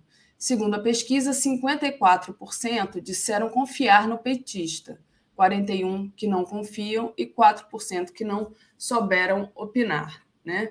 É, ainda os números mostram que 21% acreditam em um ótimo governo de Lula, 34% prevêem uma boa administração e 18% regular. É, os negativos somaram 15%. Queria que você trouxesse uma avaliação dessa pesquisa IPEC. É, na verdade, como é que você vê esses números, Joaquim?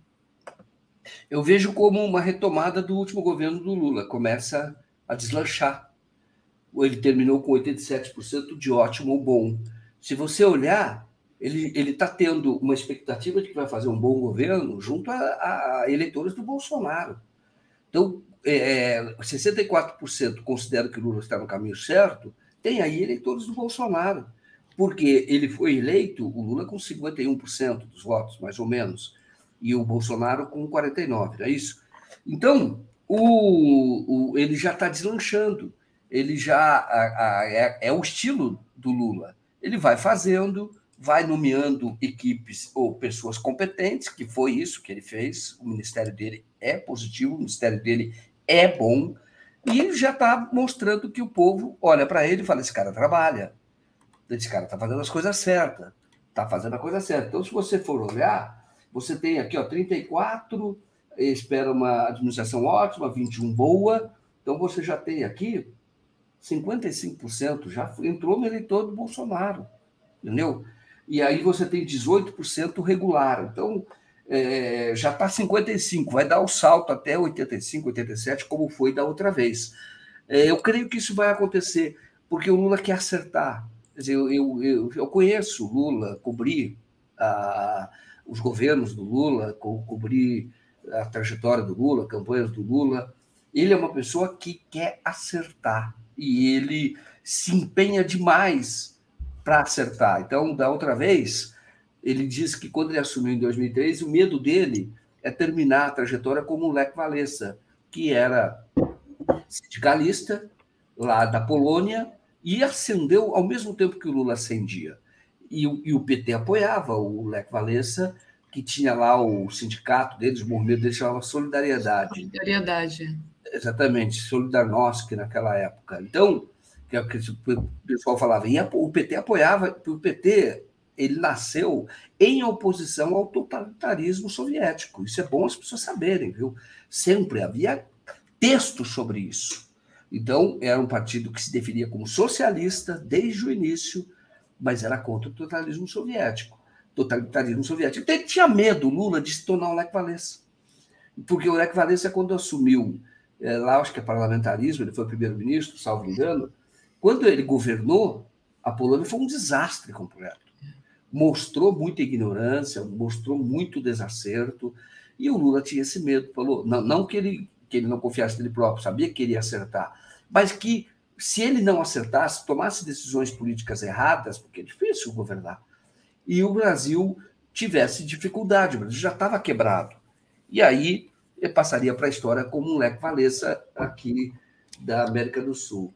E, e, o que reflete que ele, ele tem essa preocupação. Ele falou que ele nem dormia direito naquela ocasião, que ele ficava pensando, inclusive ele chamou para o governo pessoas com as quais ele, das quais ele não era amiga, e, e chamou para compor o governo, porque sabia que aquelas pessoas podiam ter uma atuação boa, atuação boa naquela área. Enfim, eu acho que de fato estamos no caminho certo, de fato o Lula é a pessoa certa para esse momento histórico, tem dúvida quanto a isso, e as pessoas vão entendendo. Então, você vê que parece que é, essa pesquisa indica, parece não, eu li a pesquisa, que aqueles que acreditam no desastre é, já é 15%. Então, isso vai sendo o tamanho, o tamanho real. Você vai vendo no governo o tamanho real do bolsonarismo, que na minha avaliação não passa de 15%. Os outros querem que dê certo. Então, eles vão olhar, o governo Lula já estão olhando e falando, não, vamos apoiar essa, vamos apoiar esse cara, porque de novo esse cara vai fazer um bom governo. Eu tenho a impressão de que serão boas notícias daqui para frente, cada vez mais. Muito bom, Joaquim. Realmente, né? É, os negativos somam 15%, então você vê aí um encolhimento.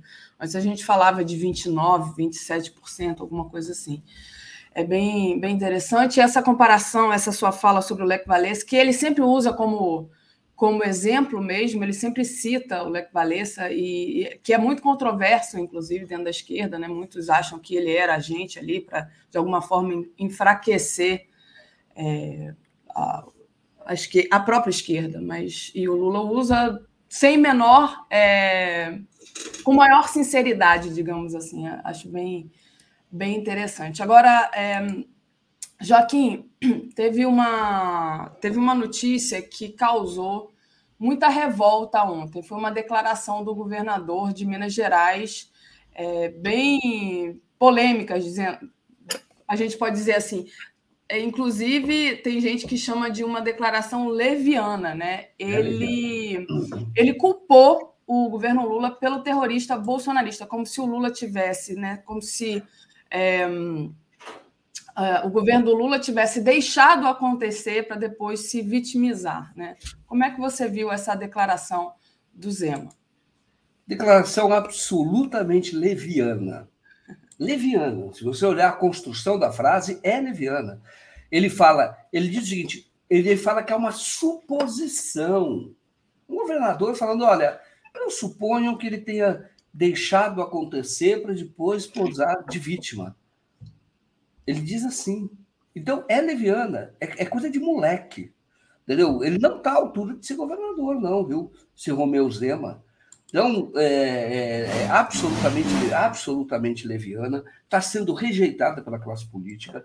O, você tem que é, é toda a classe política, o Lira está tá com o Lula. O, foi lá, entregou o decreto da intervenção. O, o, o Pacheco, o Supremo Tribunal Federal, em peso, e, e ali governos dos estados, não estou falando do Zema. E aí vem esse moleque, vamos chamar, vamos chamar pelo nome, é moleque. Porque é a mesma coisa, olha, esse é, é governador, entendeu? Ele não é, ele não está falando no boteco. Ele refletiu uma frase de, de do, do, cara uh, ignorante de um boteco, porque a construção é essa. Não, o que eu estou falando é uma suposição que ele deixou acontecer para posar de vítima depois. Era uma suposição. Se ele tem uma informação consistente nesse sentido, ele deve divulgar. Se não, é coisa de moleque. Olha, lamento que Minas Gerais esteja sendo governada por um leviano. Entendeu? Um Estado tão sério, um Estado de, de uma escola de políticos é, que, que você tem que prestar atenção, porque é uma escola importantíssima. Sei, é, é a escola do Juscelino Kubitschek, é a escola do, é, do, do Tancredo Neves, é a escola do Tamar Franco, ainda que você não concorde com alguns, eu tenho o Itamar Franco, e aí você tem esse moleque. Na verdade, é aquela coisa, a Minas, é, ela está tá com problema, entendeu? Assim como o Brasil, é, só que não tem um Lula governando lá hoje. E, e, e quando governou o Pimentel, não se saiu como se esperava. Tá? É a verdade essa. E até porque existe um, uma máfia ali em Minas que é, é, impede, é, que é muito poderosa, que é uma máquina, eu já escrevi muito sobre isso, e, e tem essa, essa, essa máquina aí que é bem poderosa ali. E o Zema, ele, na verdade, reflete um pouco a decadência da política de Minas Gerais. Vamos falar a verdade, o tema é esse, é correto. E o que ele falou é leviano, não está à altura de, da, escola mineira da, da política. E eu já falei aqui, eu gosto muito do, do jeito do, do Calil, ele que foi presidente do Atlético Mineiro, foi prefeito, governou ali de uma maneira muito direta, fala ali o que pensa, mas não é leviano.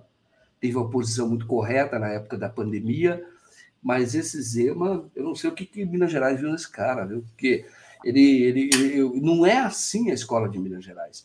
O Aécio, o Aécio, quando foi governador, tinha mais compostura, entendeu? Quando ele, ele, ele, sabia dialogar com o presidente da República, sabia conversar, embora tenha 300 mil reservas, já falei matéria sobre isso, é a pessoa que estava bem com esse esquema de poder e que é uma máfia perigosa que existe lá em Minas Gerais, mas tinha, tinha habilidade política, né? Perdeu tudo isso porque foi desmascarado. A gente sabe que o Aécio é um corrupto.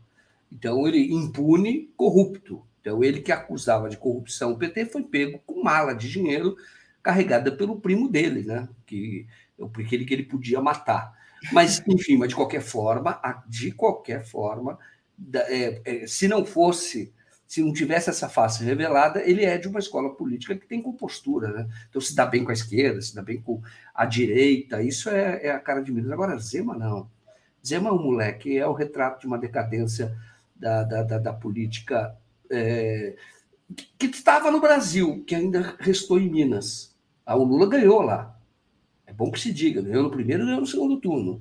Ele ganhou. Mas o Zema fazer uma declaração dele mostra que, que, que tem que fazer outra coisa. Ele tem que ir para cuidar das lojas dele, porque ele tem uma rede de lojas lá, né? Que é a rede Zema, que é da família dele. Ele deve cuidar da, da, da rede de lojas dele, porque na política não serve. É exatamente isso. Então, eu coloquei aqui na tela né, é, várias reações né, do Guilherme Boulos, do André Janones, e muito bem lembrado né, dessa direita que supostamente, como com garfo e faca, o primo do Aécio, aquele que vem com o aposto, né? Então, o que se pode o que se pode matar, Joaquim.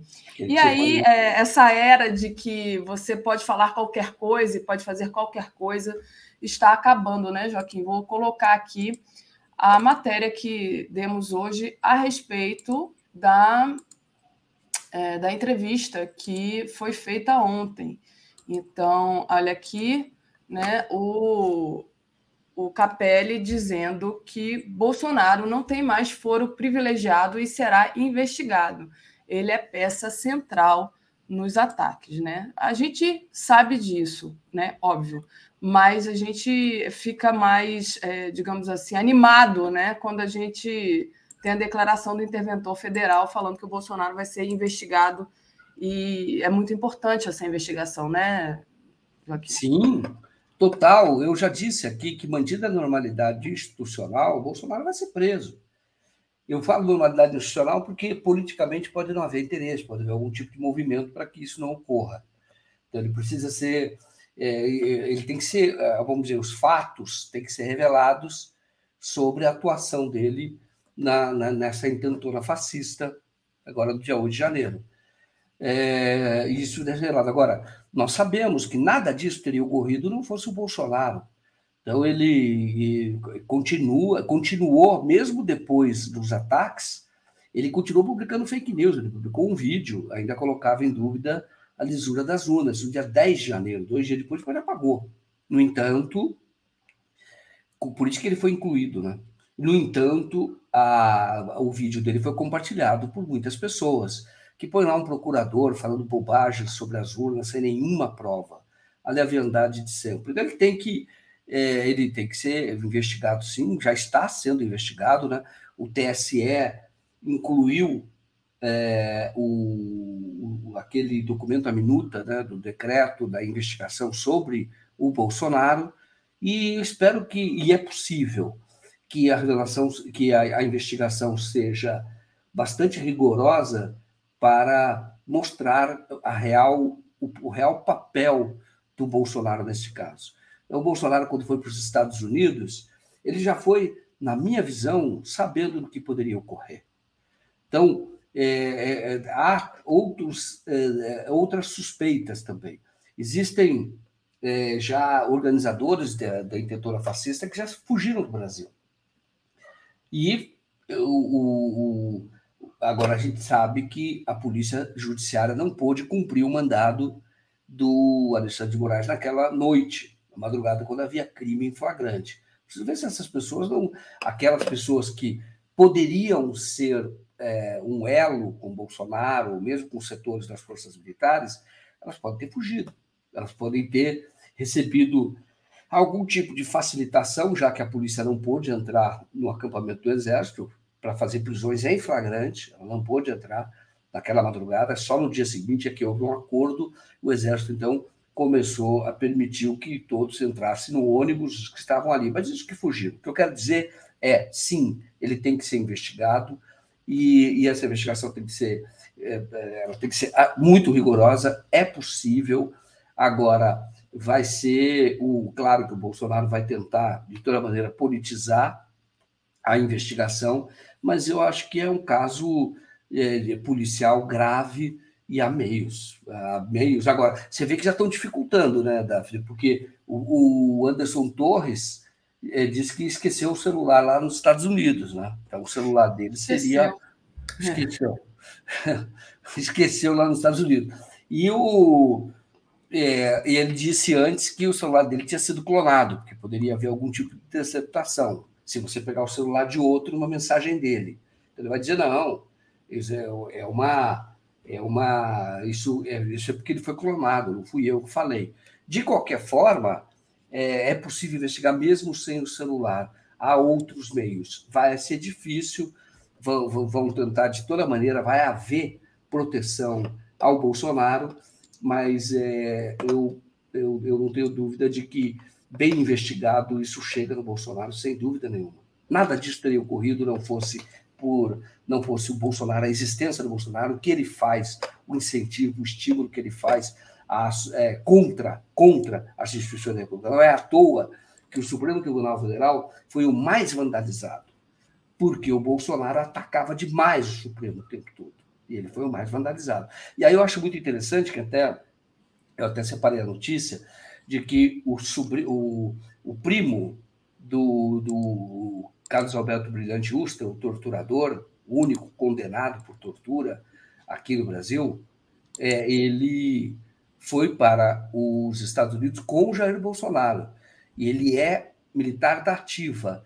Muito interessante que eu vi, o que me chamou muita atenção é que, mesmo sendo militar da ativa, Ele era major, foi promovido a coronel, depois do governo Bolsonaro, ficou até o dia primeiro, foi junto com o Bolsonaro. Quando ele, o Exército cedeu para trabalhar no governo, disse que não era para trabalhar com o Bolsonaro. Não, é mentira, foi trabalhar com o Bolsonaro. E aí ele, ele compartilhou uma, uma postagem né, no Facebook, essa matéria do Brasil de fato está trazendo isso, em que ele diz que é, precisava ressuscitar o Carlos Alberto Brilhante Usta, sugerindo que o Carlos Alberto deveria é, torturar o Alexandre de Moraes. Porque olha aqui, isso aqui é a postagem dele que é o, o, nome dele é, é, Marcelo, não é isso? Marcelo, é. Exatamente, então, que é o, o coronel. Então, fala, Carlos Alberto Brilhante Ustra, alguém, pelo amor de Deus, ressuscite, ainda é meio ignorante, né? ressuscite este homem urgente. Está errado aqui o ressuscite, tem que ser, é, isso aqui é, é no singular. Carlos Alberto Brilhante Ustra, olha só que ele diz, faria Alexandre de, Moraes, Alexandre de Moraes voltar a usar fraldas. Ele diz o que mais aqui? era só. É, só o, o Alexandre Moraes passar uma noite conversando com o Ustra no boicote. Então, veja bem, é, o que, que ele está sugerindo, esse, esse, esse, militar da ativa? Que o que, que era para torturar o Alexandre de Moraes? É isso? Porque ele falou uma noite ia usar fraldas. Ele está reconhecendo que o, que o Ustra era um torturador e postou isso, sendo militar da ativa. E nada vai acontecer. Tá? É, é alguma coisa assim é grave. chocante, né? Chocante isso. E é da confiança do Bolsonaro, viajou com ele no, no avião, foi para lá, para Orlando, passou o Réveillon lá, depois voltou.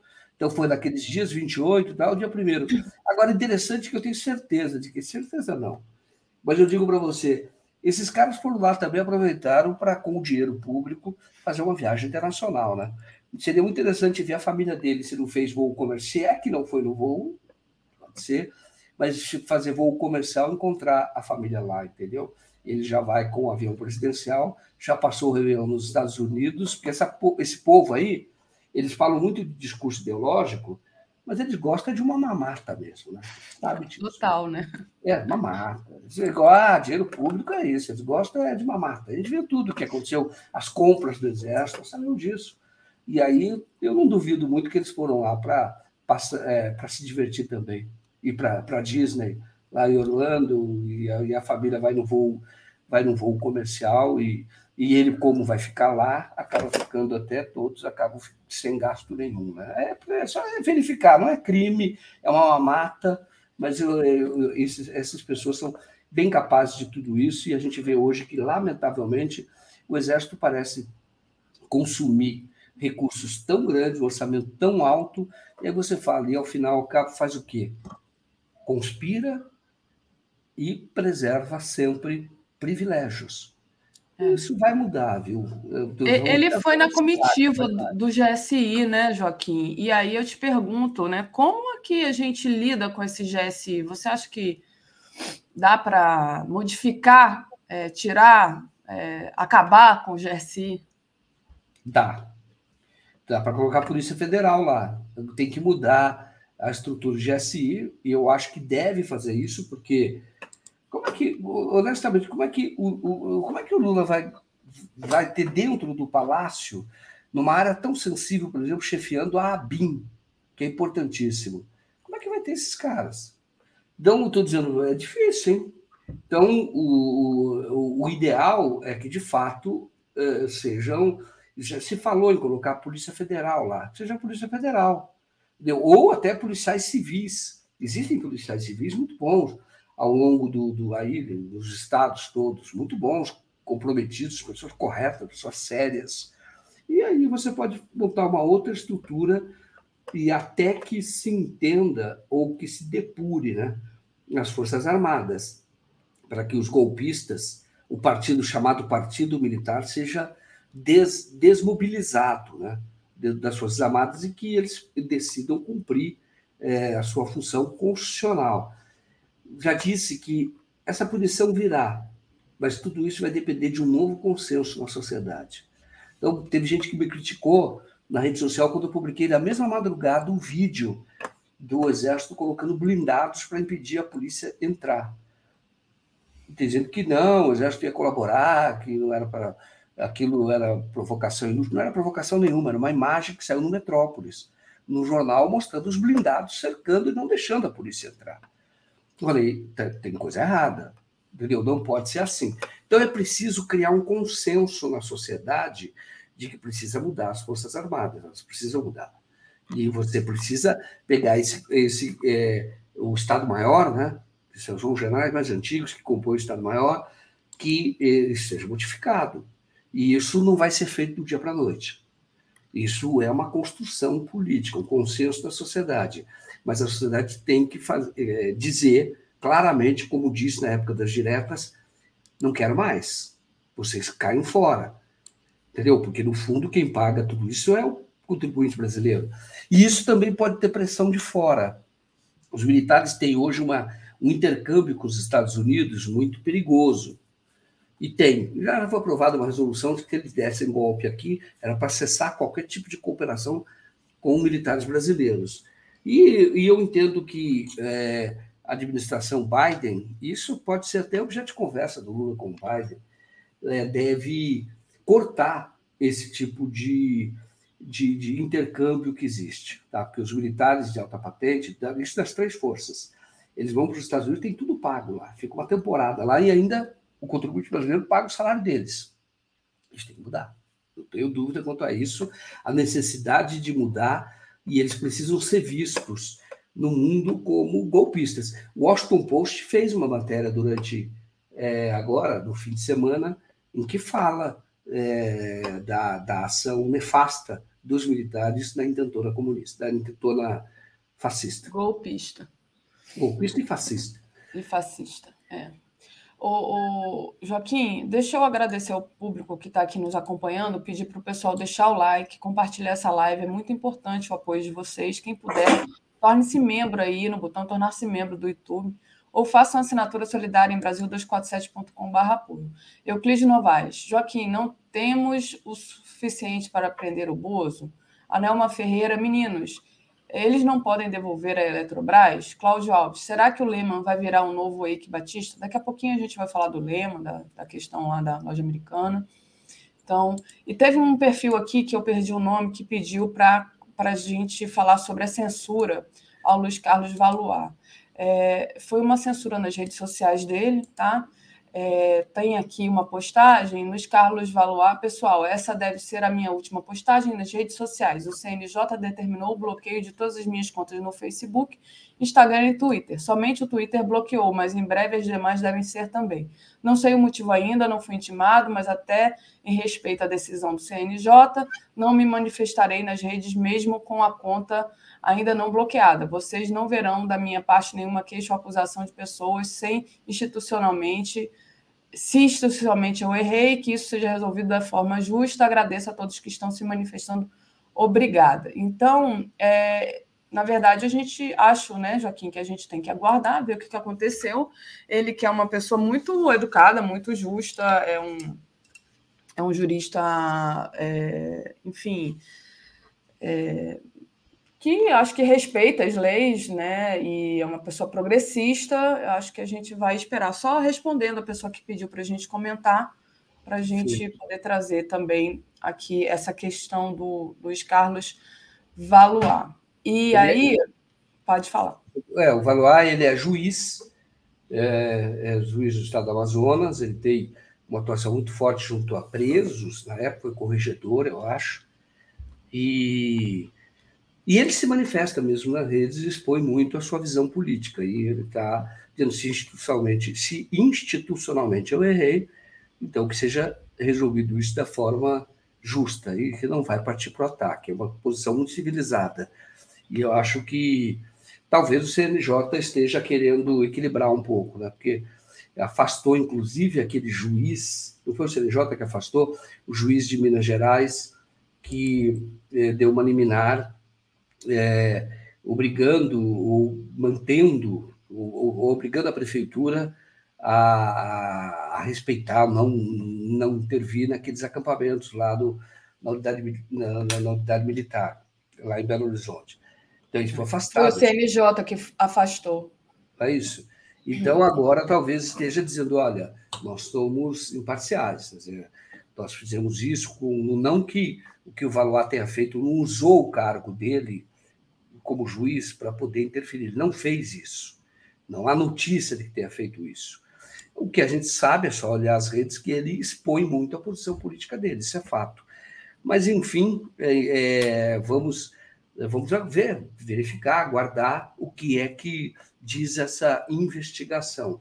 Eu acho, entendo que, como eu, no que ele diz, ele, eu já li muito sobre ele sobre os presos, o tratamento que ele deu com os presos, e, e é. como é que ele conseguiu, ali, numa, numa certa época, é, equilibrar ali, ou equilibrar ou não, harmonizar ou evitar grandes conflitos em, em presídios. É, agora, é, a posição política dele, ele, ele não esconde, então está sempre nas redes. Talvez seja por isso. É, muito bom, é exatamente.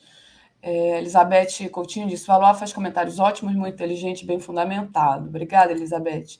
E aí, queria trazer para você a nossa matéria, que está na home também, sobre é, o filho do Bolsonaro, né? É, o Flávio Bolsonaro, vendedor da mansão, que hoje é de Flávio Bolsonaro, obteve um milhão no BNDES, contrato com a, o BRB e licenças para mineração. O grupo Sarquis de Juscelino e Simão Sarquis fechou diversos negócios com os governos federal e do Distrito Federal durante a gestão de Jair Bolsonaro e Banês Rocha a gente está realmente assistindo aqui é, essa puxada de pena vai, vai vindo, vai, é, vai saindo a galinha, né? Como dizem por aí, né, Joaquim? É. Joaquim, deixa eu só agradecer aqui o Fernando, antes de passar para você comentar aqui o, o, filho do Bolsonaro. Fernando Castro, Joaquim, por que o Leonel Hadi não está em nenhum cargo no governo? Tem muita gente da área de segurança ao lado dele. Perguntou aqui o Fernando Castro. Só para não é, deixar. Ele é deputado, eu acho que foi eleito deputado, agora era vereador, foi eleito deputado. E eu, quando eu falei para você que no caso de policial civil que pode compor o GSI, isso é uma construção política que vai ter que ser feita também. Eu falei que existem pessoas muito sérias que entendem de investigação. O Leonardo Rádio é um deles. Eu entrevistei o Leonardo Rádio outras vezes, ele.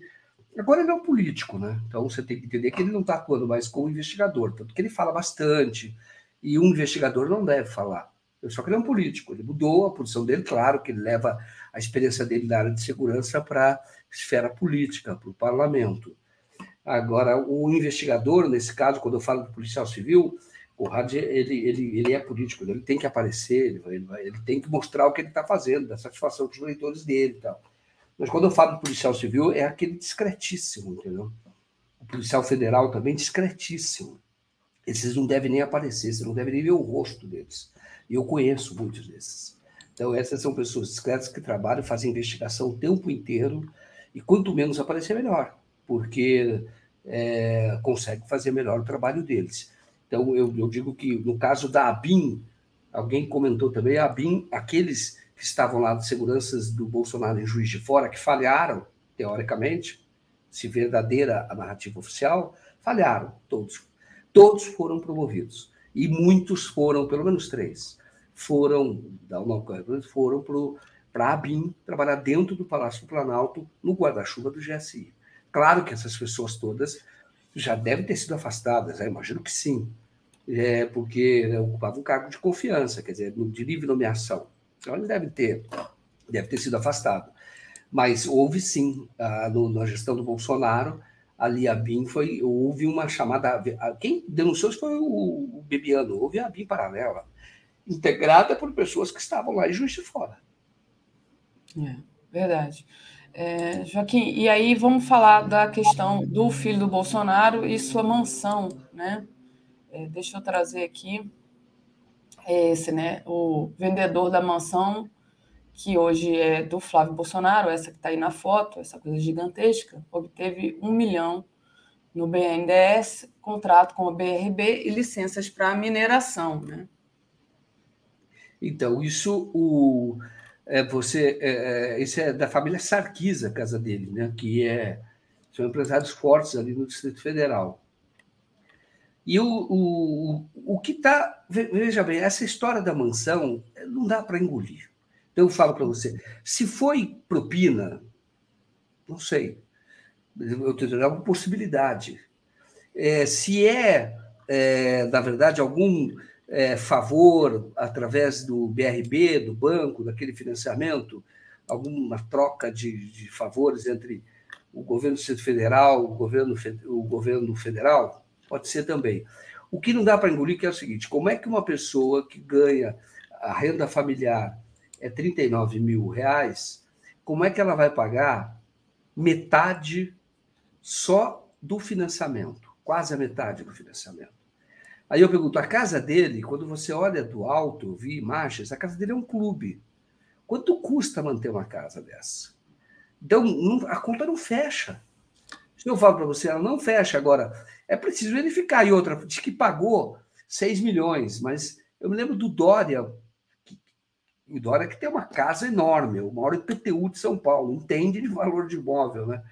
E o, o, o o Dória falou, não, a casa dele custa 14 milhões. Então, o Dória deve ter informação de algum lugar para falar isso, mas de fato é uma casa com um clube, é enorme, entendeu? E agora, como é que vai manter? Se metade ele paga, que a mulher dele é, é a mulher dele é uma profissional liberal, não sei se dentista ou psicóloga, mas a mulher dele é, também não, não, ganha rios de dinheiro, entendeu? Em tese, pelo menos de fonte oficial, não. E aí, como é que eles mantêm? Como é que faz? A casa dele, entendeu? Eu, isso tem que ser investigado bastante, viu? Tem que ser bem investigado. A casa que ele pôs em Brasília, ele tem mais quatro anos de mandato como senador, né, se não for caçado. E, e agora eh, havia expectativa de que, ou a, a interpretação de que, na verdade, quando ele comprou a casa, é porque o projeto do Bolsonaro era um projeto de longuíssimo prazo. O Bolsonaro mesmo falou isso, que não sairia, só Deus ia tirar de lá, ou morto o que ele falou. Caiu fora, já saiu, mas eles tinham um projeto de longo prazo. E a ideia, é, a interpretação que se deu na época é que o Flávio já estaria ali preparado para ficar durante muito tempo em Brasília. A, a, a, visão que eu tenho, o Flávio não se reelege senador pelo Rio de Janeiro, se não for caçado antes, não se reelege senador, então pode tentar algum cargo de deputado federal ali pelo, pelo, pelo, pelo Rio, e então esse plano de ficar muito tempo como senador não vai ficar. Na presidência, muito menos. Porque, retomando um pouco o Bolsonaro, que falando da investigação do Bolsonaro, eu digo que hoje, politicamente, não estou falando da normalidade institucional, tá? Porque pela normalidade institucional eu entendo que o Bolsonaro acaba preso. Mas o, o, que, se fala, o que se fala, a interpretação que se dá em Brasília, é que o Bolsonaro teria seria inabilitado politicamente. Quer dizer, haveria uma decisão do TSE para impedir que ele se candidate. Então, o Bolsonaro não, não voltaria. Aí tem que ter um outro sucessor dele. Pode ser o Moro, quem sabe. E claro que não vai ser nenhum membro da família Bolsonaro. E agora tem que investigar seriamente, né, Daphne? Aí o, o Flávio, porque, de novo, quem é que compra uma casa? Essa casa é enorme e e metade você vai ter que pagar, só de metade você paga a prestação do financiamento. Não dá, né? E eu, não dá. Eu, eu, eu, com que, que ele, ele, como é que ele mantém uma casa daquela?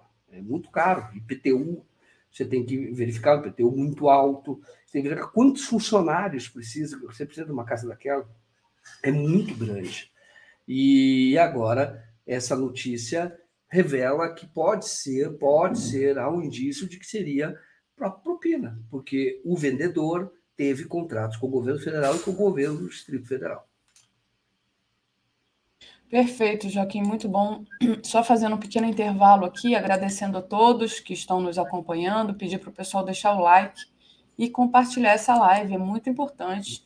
Vamos lá, Nilson de Barros Abreu. No caso de Juiz de Fora, a ABIN, que participou, mas sim eram da PF. Por exemplo, o Ramage, que depois foi ser diretor da BIM, é da PF. Elvis Alves, bom dia, Daphne e Joaquim. A triste era, Bolsonaro chegou ao fim. Como poderemos chamar a era Lula? Vocês, Saragó, já fizeram ou farão live juntos? Pergunta o Elvis. Jaíssa Lima Santana. Bom dia. Onde está o ex-senador Fabiano Contarato? Pergunta ela. Roseli Gonçalves. Que fim levou o japonês da Federal? Beijos de Bremen, pergunta a Roseli. E é, passo para você, Joaquim, se tiver algumas respostas. O, dessa... Não, a era, quando fala da era do Lula, era, era da reconstrução, óbvio. Você pegar essa, hoje é uma era de reconstrução, reconstruir o Brasil. Quando fala que não foi a BIM que, que, que lá, a BIM é, que, que, que, participou da segurança do Bolsonaro lá no é, Juiz de Fora. Eram policiais federais, é fato. E o Ramage, na verdade, foi indicado por dois que eram amigos do Carlos Bolsonaro. São dois policiais federais da Delegacia da Polícia Federal em Juiz de Fora que organizaram a segurança paralela, chamada de segurança paralela, porque o Bolsonaro tinha uma segurança é, como candidato, tá? como todo candidato a presidente tem, tinha uma segurança de policiais federais, e os policiais, eu fui na casa desse policial e não quis falar, e esse policial está na ABIN, por me ver é o sobrenome dele. Falei com a esposa dele, ele tinha uma loja, pedindo, explicando que matéria estava fazendo. E ele, eles organizaram, é a Polícia Federal mesmo. Então, e depois eles foram para a ABIN. E eles é que indicaram o Ramage. O Ramage não era amigo do Carlos. O, o, o, Carlos era amigo dos dois agentes que organizaram aquela segurança. O, o que era um amigo do Carlos. E eles é que, para ser diretor da BIM, eles queriam que fosse um delegado da Polícia Federal. E eles indicaram o Ramache que fosse, que era delegado da Polícia Federal, e os dois foram para a BIM. Fora eles, foi também o Félix, que era o agente mais, o mais presente ali, que aparece em todas as fotos junto com o Bolsonaro. E que depois foi flagrado fazendo uma investigação de um sócio do Jair Renan. Nós contamos essa história num documentário. Estava lá, foi, foi, foi flagrado na garagem, filmando, monitorando o, o personal que era sócio do Jair Renan, que era Alain, é o primeiro nome dele. E essa turma toda estava lá, fazendo investigação que não era investigação de Estado, era investigação de interesse da família Bolsonaro. Tá bom. Estranhíssimo, viu? Quando eu, eu digo para vocês, uma das, é, aquilo quando você diz, ó, oh, o que, que aconteceu lá? Bom, tem perguntas sem resposta, você lá em Juiz de Fora. Mas quando eu olho para o que aconteceu com seguranças, eu falei, bom, eles erraram. Mas se eles estão sendo promovidos, é porque, na verdade, eles acertaram. Então, o que era para fazer foi feito e eles participaram disso. Porque outros, for, outros foram para postos no exterior. Tá? E, enfim, é, são o Danilo Campetti, que é esse que participou lá, que estava no tiroteio em Paraisópolis, é assessor especial foi, foi, é suplente deputado, assessor especial do Tarcísio aqui, aqui em São Paulo. Então, todos eles estão bem abrigados, todos eles são, foram acolhidos, estão protegidos. Muito bom. A Maria pergunta: cadê a Gisele? A Gisele está trabalhando agora na comunicação do Ministério das Mulheres, a gente sente muita saudade dela aqui. A Maeri pergunta: cadê o Pix do 247? Está aqui, ó, em cima de mim, pix.brasil247.com.br, é só você mandar. E a Graça Vieira perguntou como é que vai ficar essa coisa do rombo nas americanas, Joaquim. Aí eu trago para você as matérias que estão na nossa home. É, tá aqui, olha. Mais de mil fundos de investimento foram afetados pela fraude de Lema, Sicupira, e Teles nas americanas. São fundos que incluem ações ou debêntures da empresa em sua carteira. Então, essa questão do, é, do rombo da americana, inclusive o Léo colocou aqui como possível é, futuro documentário para você fazer, né, Joaquim? Como é que você analisa, como disse aqui a nossa Graça Vieira, como é que isso vai acabar, né? É, quais são. O que, essa, essas pessoas vão ser presas? A gente se pergunta, né? Olha, vou dizer uma coisa para você. Ação compõe carteira, por exemplo, de fundo previdenciário, tá? Tem uma porcentagem que eles usam, que são ações de renda variável. Esses fundos previdenciários têm a ver com a vida dos aposentados, o montante todo ali. Então, é, isso vai ser prejudicado, porque a queda foi brutal. Brutal, caiu em 90, pode cair mais, é menos até, eu acho que e hoje, é, e a semana passada era 16 reais. E, e eu falo para você, a credibilidade do mercado de capitais é afetada, porque ninguém percebeu. Isso tinha lá o é, balanço auditado pela Price Waterhouse. Então, os pequenos vão ser muito prejudicados. Isso vai causar, e vai causar prejuízo também para o governo. Porque se eles dão calote, em banco, por exemplo, o BTG tem lá 1 bilhão e 200. Se eles dão calote, eles não pagam, o BTG pega esse valor, não sei exatamente qual é o valor que o BTG emprestou para eles, tem lá, são credores desse valor, ele coloca como crédito em liquidação. Então, vai pagar menos impostos. Tá? Reduz a receita tributária. Vai reduzir. Então, o prejuízo é muito grande, diretamente e indiretamente. E nós temos que imaginar que, quando fala dos fundos de investimentos, vão perder. Agora, eu falo que o mais preocupante são os fundos previdenciários, se eles tiverem essa posição, e certamente têm, todos eles têm posição na, na Americanas, é, uma, é a parte menor, viu? O previdenciário não pode colocar tudo em renda variável, mas tem uma parte, acho que até 5% que eles colocam, isso vai prejudicar.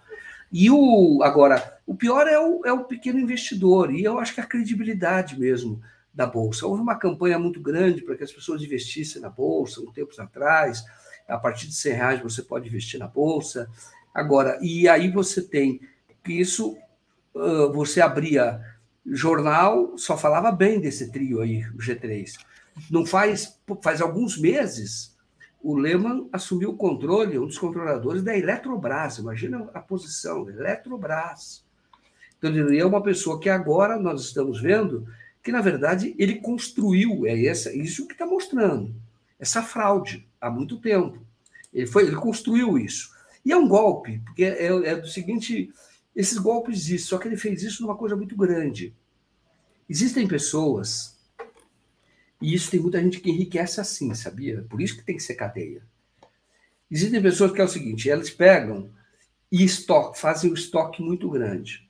Vão estocando, vão estocando, estocando, estocando, só que sem ter condição de pagar, já prevendo que vão dar um golpe. Isso acontece em lojas, viu? Isso acontece em estabelecimentos comerciais espalhados aí pelo Brasil. Alguém já deve ter visto esse, esse, esse tipo de, de golpe, é um golpe. Então você, você é, estoca, pega grandes estoques, vende e não paga. Porque você tem lá um prazo para pagar. A americana está fazendo isso de maneira muito mais sofisticada. Mas no fundo é isso, está dando um golpe no mercado. Então você não paga. Agora, o dono dessa empresa, ele fica rico. Porque esse dinheiro ele desvia daquela mercadoria que ele não pagou, daquele estoque que ele não pagou, ele desvia para vai para algum lugar, cria laranjas, Entendeu? No caso da Americanas, nós sabemos, eu não sei se são laranjas, mas os diretores que produziram essa fraude, eles eram os diretores, um dos mais bem remunerados no mercado de capitais. Por quê? Ou das empresas SA.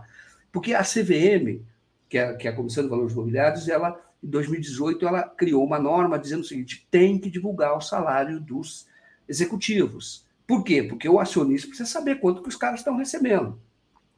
E aí, esses caras recebem, lá da Americanas, recebiam mais do que a maior empresa é, é, ao lado da Petrobras, né, é, da Bolsa, de negociação da Bolsa, que é a Vale.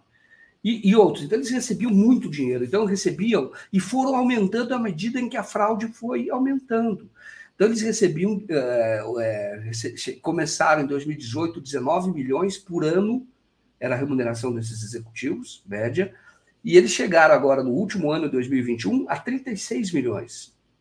Então, você tem que imaginar se isso também não é uma forma de, olha, nós estamos quebrando a empresa, nós estamos, é, vamos dar o golpe, eles já sabiam disso. Então, nesse período, vamos ganhar muito dinheiro.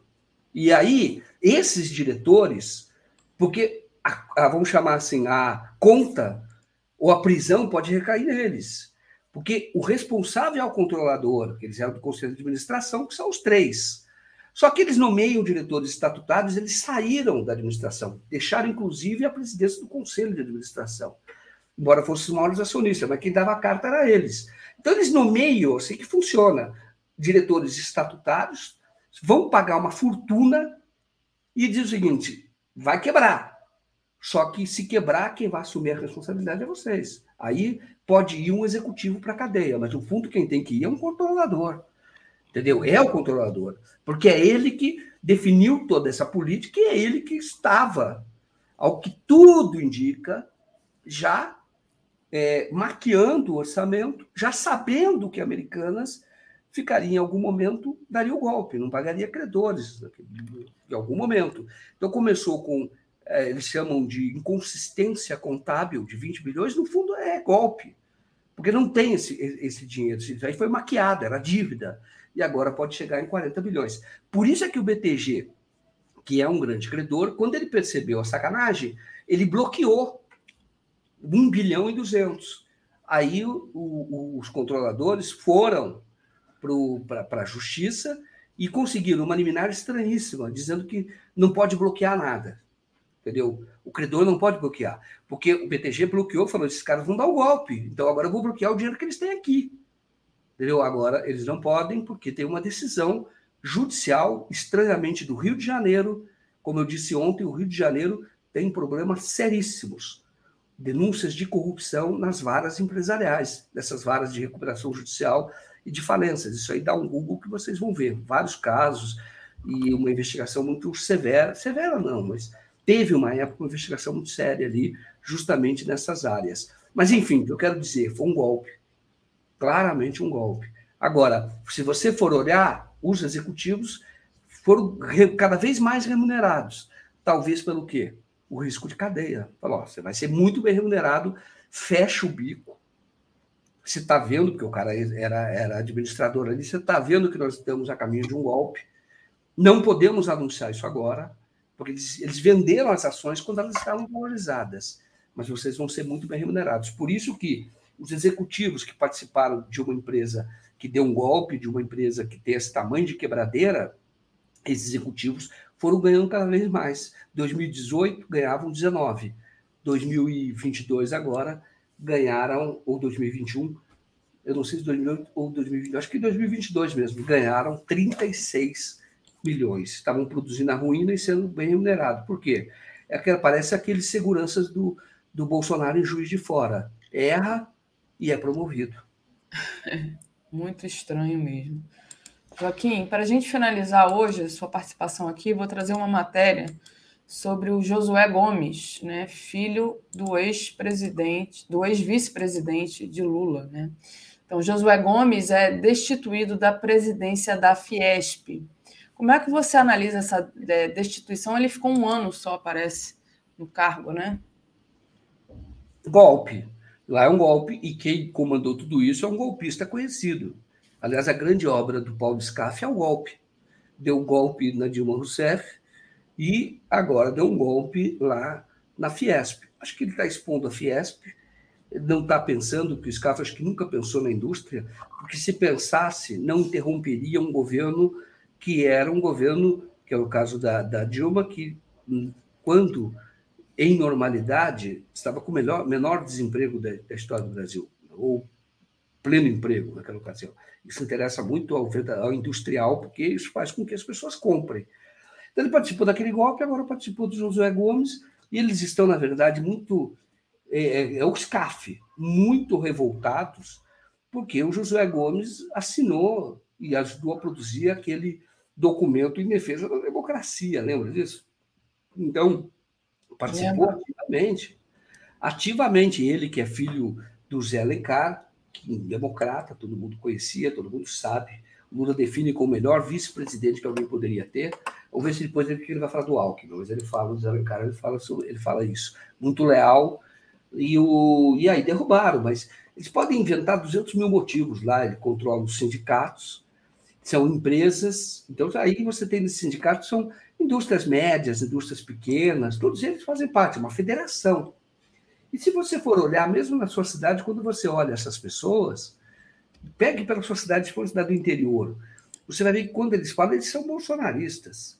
Então, eu acho que a política contaminou a Fiesp. E aí o, SCAF se aproveitou disso para é, destituir, dar um golpe no Josué Gomes. A indústria brasileira, é muito importante isso. O SCAF, eu não sei nem qual a indústria dele, mas historicamente, a indústria brasileira ela não tem líder. O SCAF é líder. O SCAF é um golpista. E a indústria sempre.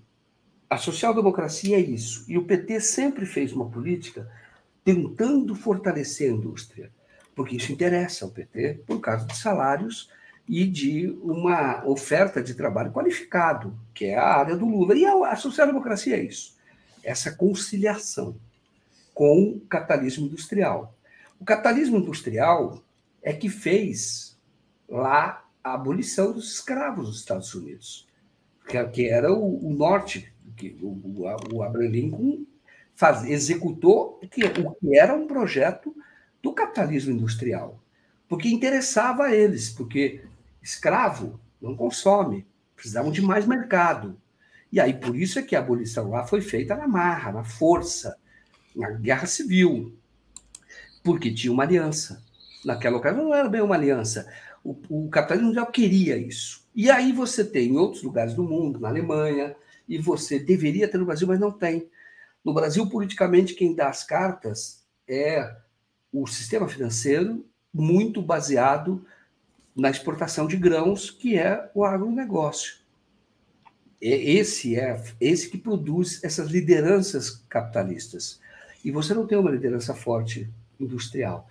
E o Josué Gomes, quando estava tentando imprimir personalidade, isto é, a indústria interessa a indústria viver numa democracia, interessa a indústria um grande projeto, projeto de inclusão social. Interessa. Mas aqui com o sistema financeiro, você pega uma empresa, se ela tiver que fazer investimento, ela vai, ela pensa, ela vai ter 6, 10% de lucro, ela pensa isso. Se ela pegar o mesmo dinheiro e colocar na Selic, é, ou, ou comprar títulos do Tesouro, ela vai ter 3, quase 14%, e a tendência é aumentar os juros. Então, não faz investimento na produção, é a remuneração do sistema financeiro. Isso precisa mudar mesmo. Mas ontem que nós tivemos é o, o, o líder do atraso, um golpista, Paulo Scaff, destrui, destituindo um empresário que tem essa compreensão desse, desse fenômeno que eu estou dizendo, da necessidade de uma social-democracia mesmo, que é o capitalismo industrial com os socialistas.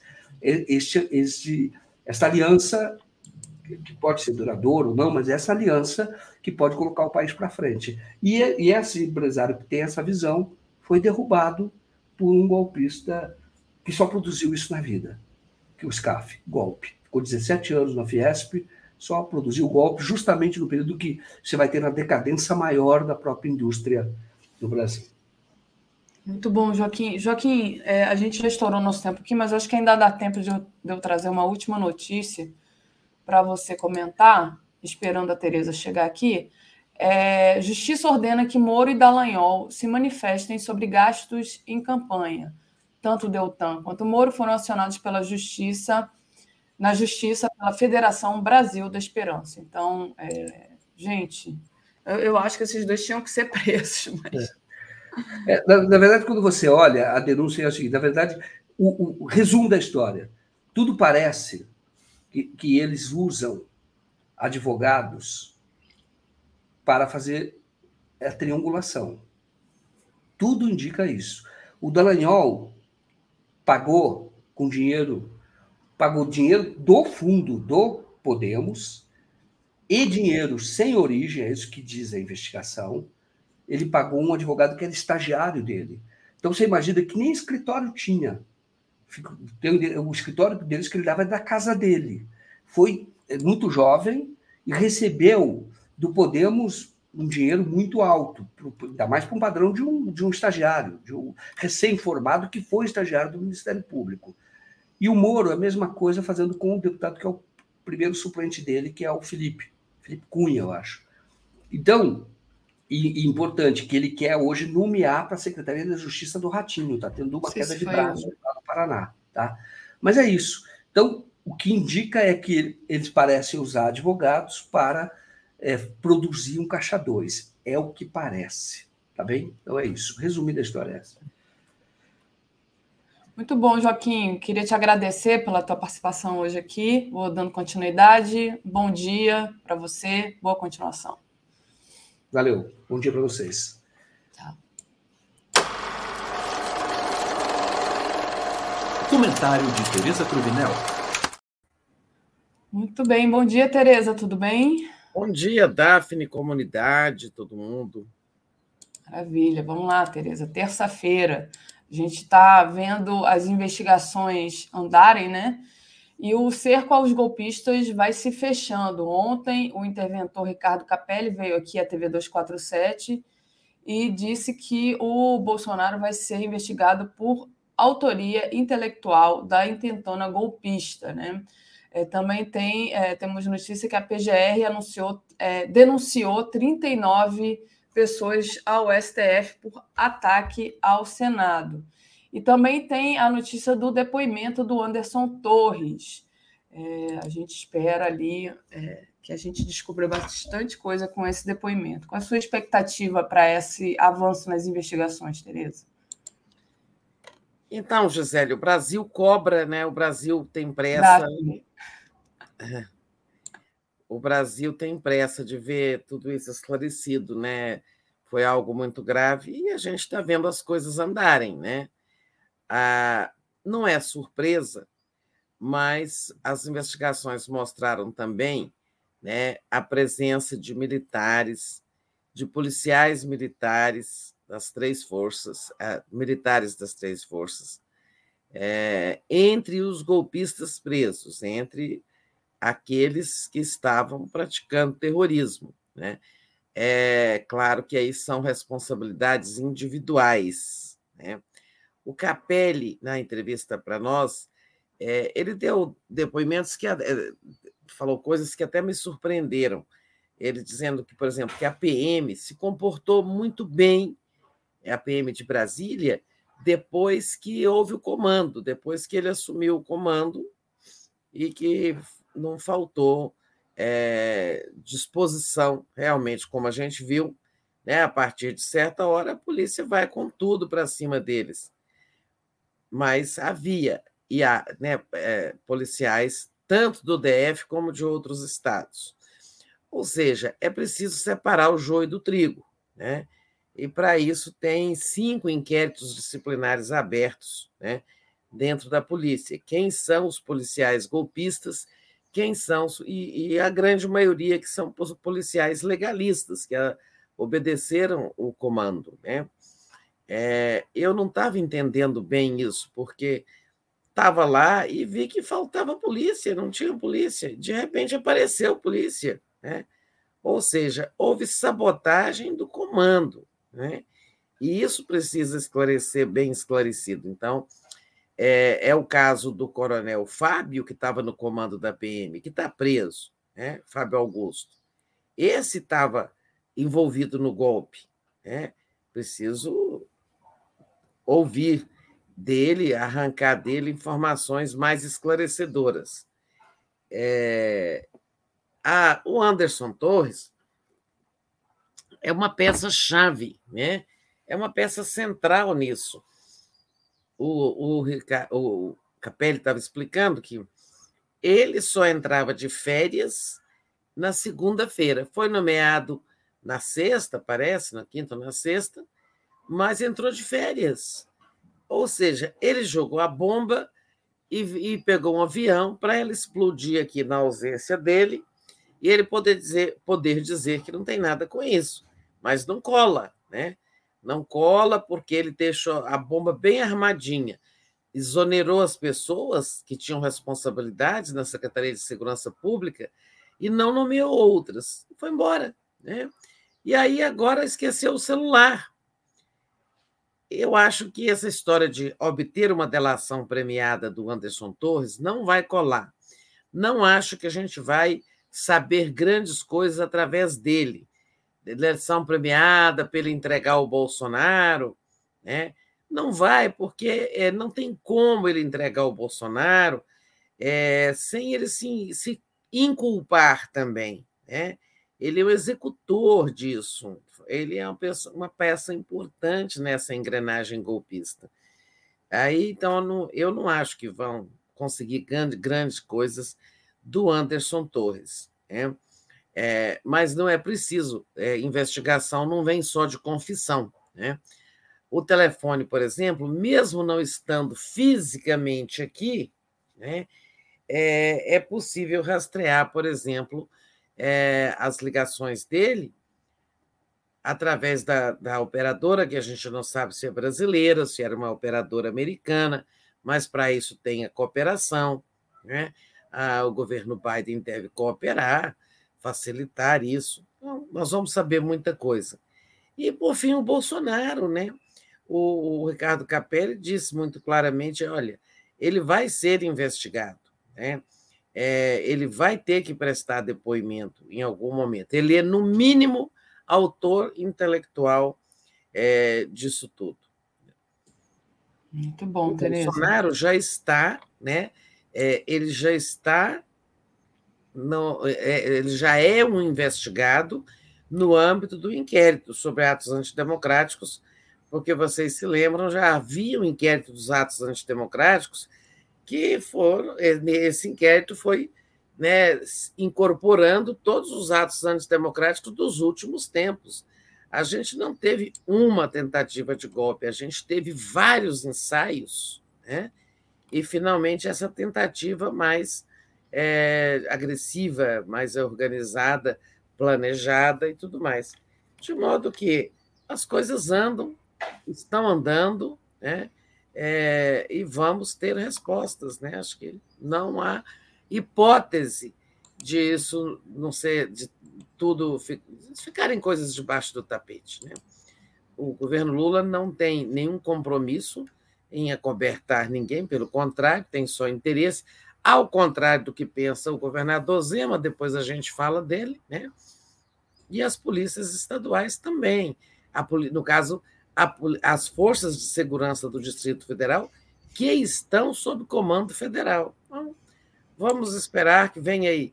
Esses 39, por exemplo, denunciados ontem pela Procuradoria-Geral da República, imagine o Aras agora está tentando colaborar com as investigações. Mas mesmo quando ele colabora, quando ele denuncia esses 39 que invadiram o Senado, né, acho que o, o inquérito vai sendo vai, ele vai sendo dividido em sessões, né, porque são grupos diferentes, né, é, então, tem ali a turma do Palácio, a turma que foi o Supremo e tal. Mas, mesmo quando faz denúncia, o Aras comete. É, é, ele deixa impressões digitais de que, no fundo, ele facilita. Né? Por que, que ele não acusou essas pessoas na denúncia de terrorismo? E sim de atentado violento ao Estado de Direito, organização criminosa, mas não colocou o terrorismo. Tem uma desculpa lá, terrorismo tem que ser por discriminação, por isso e aquilo. Não, acho que terrorismo é o ato em si, aí não importa a motivação, né? Mas a, e a motivação é clara, era abolir o Estado de Direito. Enfim, tem alguém perguntando que eu vi rapidamente passando aí, é, os outros militares, né? O general Heleno, o general Braga Neto. É verdade, são pessoas que tiveram muita, é, muita conexão né, com tudo o que aconteceu, mas neste momento é, eu, não sei de, eu não sei de investigações que os envolva diretamente, né, mas elas, elas vão aparecer, por exemplo, se na investigação sobre a conduta dos integrantes do Gabinete de Segurança Institucional, o GSI, é, alguém apontar, né? Vai, olha, o general Heleno, que era o comandante anterior do GSI no governo Bolsonaro, nos deixou instruções. Eu acho que vai ser mais complicado pegar, por exemplo, esses dois generais, sabe? Não que eu acho que eles sejam inocentes, mas será mais complicado porque eles não estavam mais nos seus cargos, né? já estavam fora do governo, então tem, assim, não tem a linha de comando. Né? Eu digo responsabilidade direta na execução, né, na operação ali. Agora, é claro que o Bolsonaro também não estava aqui, mas ele, ele não, não tem linha de comando provada. Mas ele, como, dizia, como dizem todos, o, uh, dizia o Capelli ontem para nós, né, ele é, no mínimo, o inspirador com todos os discursos que já fez, e os outros dois também. Mas eu acho mais complicado a história dos generais, por isso. É, não sei se vão aparecer tão claramente linhas de, de, de ação deles, né? É, já estando eles fora do governo. Diferente do Bolsonaro, porque o Bolsonaro ficou fazendo tweets é, em mensagens, em, em, como que você, qual é aquela palavra mesmo? Incentivadoras, né? É, mesmo depois de já estar nos Estados Unidos. Mas, enfim, é, o Brasil, que muitas vezes já fez pactos de conciliação, inclusive na lei da anistia, né, para o fim da ditadura, o que nos deixou numa posição diferente da Argentina, por exemplo, que levou seus generais ao julgamento e à prisão, é, o Brasil fez uma conciliação ali no fim da ditadura, uma lei da anistia recíproca, pelo qual todo, os dois lados eram perdoados dos, dos crimes ocorridos durante a ditadura, e com isso os torturadores escaparam, os generais comandantes ah, escaparam, etc. Dessa vez, eu não estou vendo é, assim nenhuma disposição para conciliar, não. Espero não estar errada, né? É isso.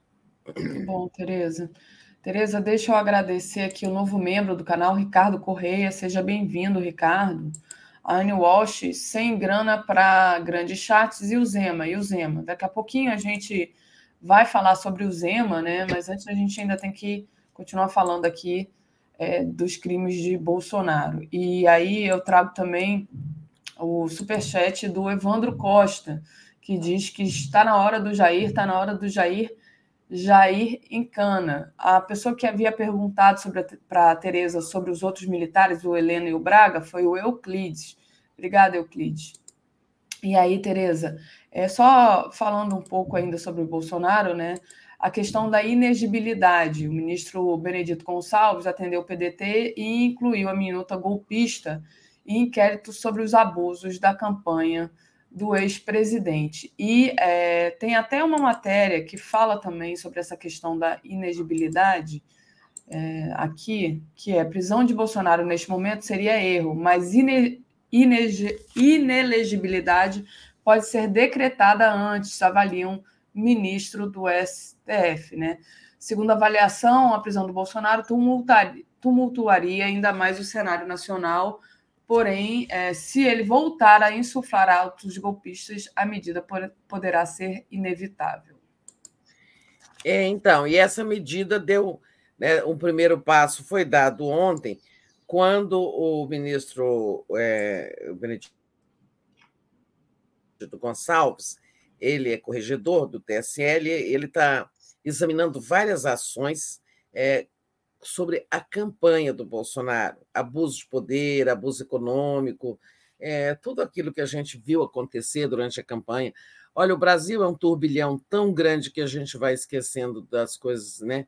Das, das coisas feitas, dos crimes cometidos. Quer dizer, a gente não é que a gente vai esquecendo, é que a nossa memória política está lotada demais de fatos, né?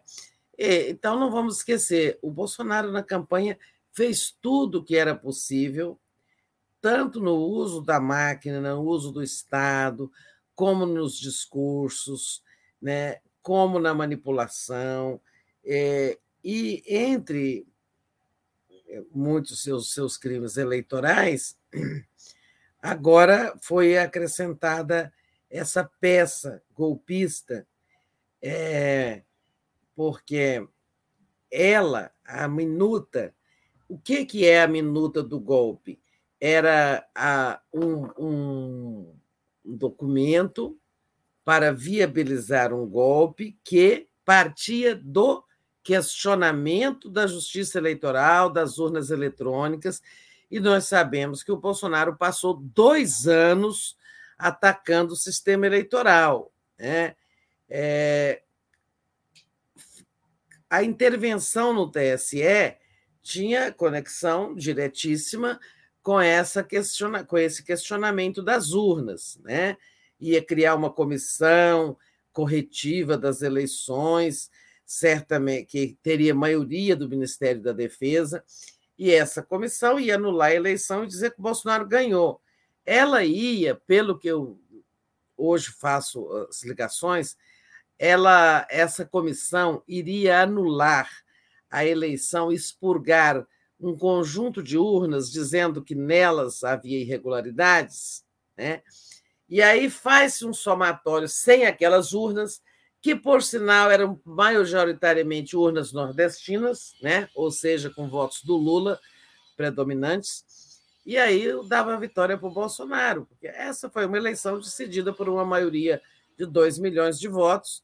Então, rapidamente, com um certo número de urnas que você elimina né, da contagem, você vira o resultado. É, e é, é, por isso o ministro o, é, Benedito Gonçalves acolheu esse pedido do PDT né, de incluir a minuta do golpe no inquérito que tem lá, aí é numa ação eleitoral sobre abusos do Jair Bolsonaro, é, abusos e crimes eleitorais durante o processo. Né. E isso pode levar a quê? a inelegibilidade dele. Né? O Bolsonaro inelegível ele é realmente muito mais útil à democracia brasileira, talvez, do que preso. Preso, ele vira mártir, né?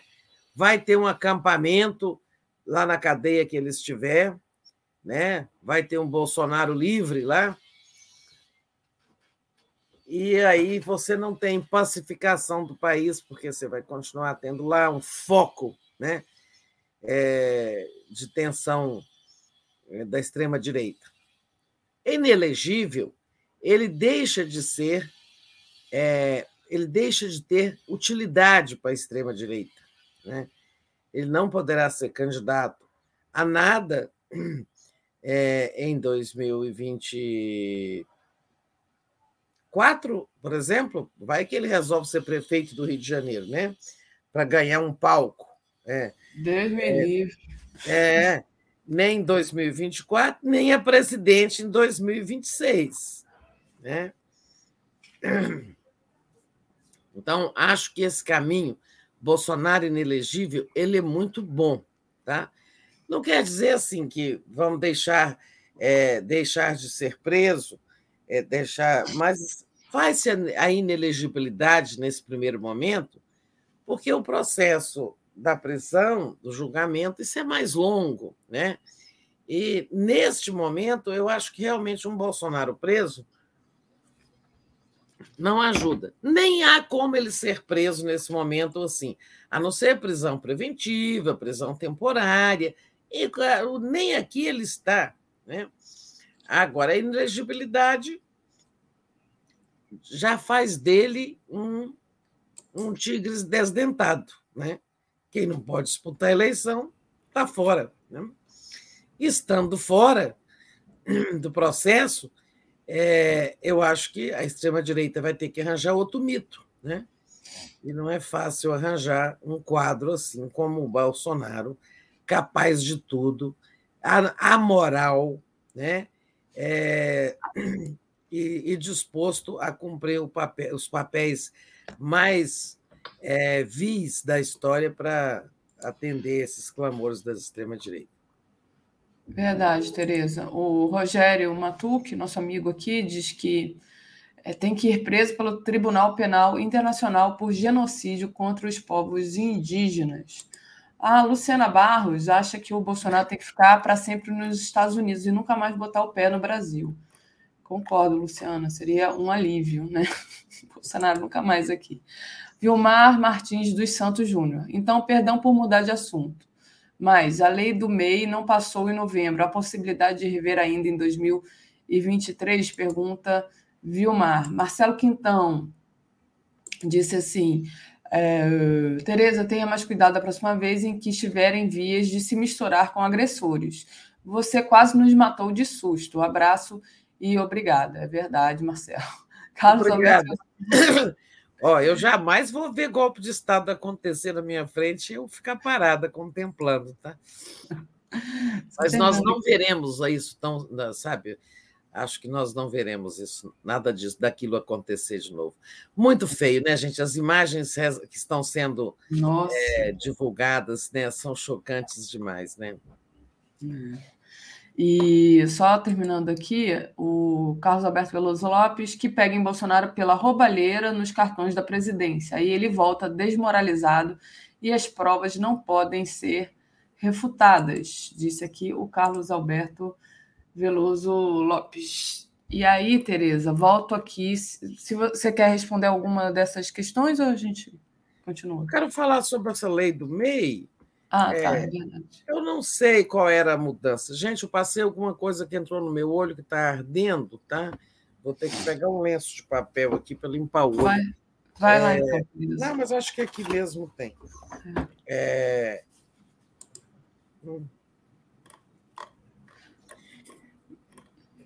Eu não sei o que é a MEI. Por exemplo, o MEI já existe, né? É, é o microempreendedor individual.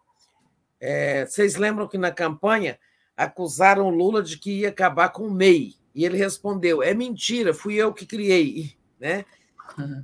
A lei do microempreendedor individual está em vigor, né? quer dizer, o MEI continua existindo.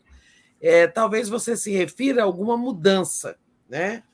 alguma mudança, alguma é, introdução de alguma nova regra sobre faturamento, ou a previdência, não sei. Vou investigar e prometo depois dar uma resposta. Agora, é inacreditável como o, o Bolsonaro tem crimes a responder. Alguém falou aí no Tribunal Penal Internacional? O Rogério. É, o Rogério.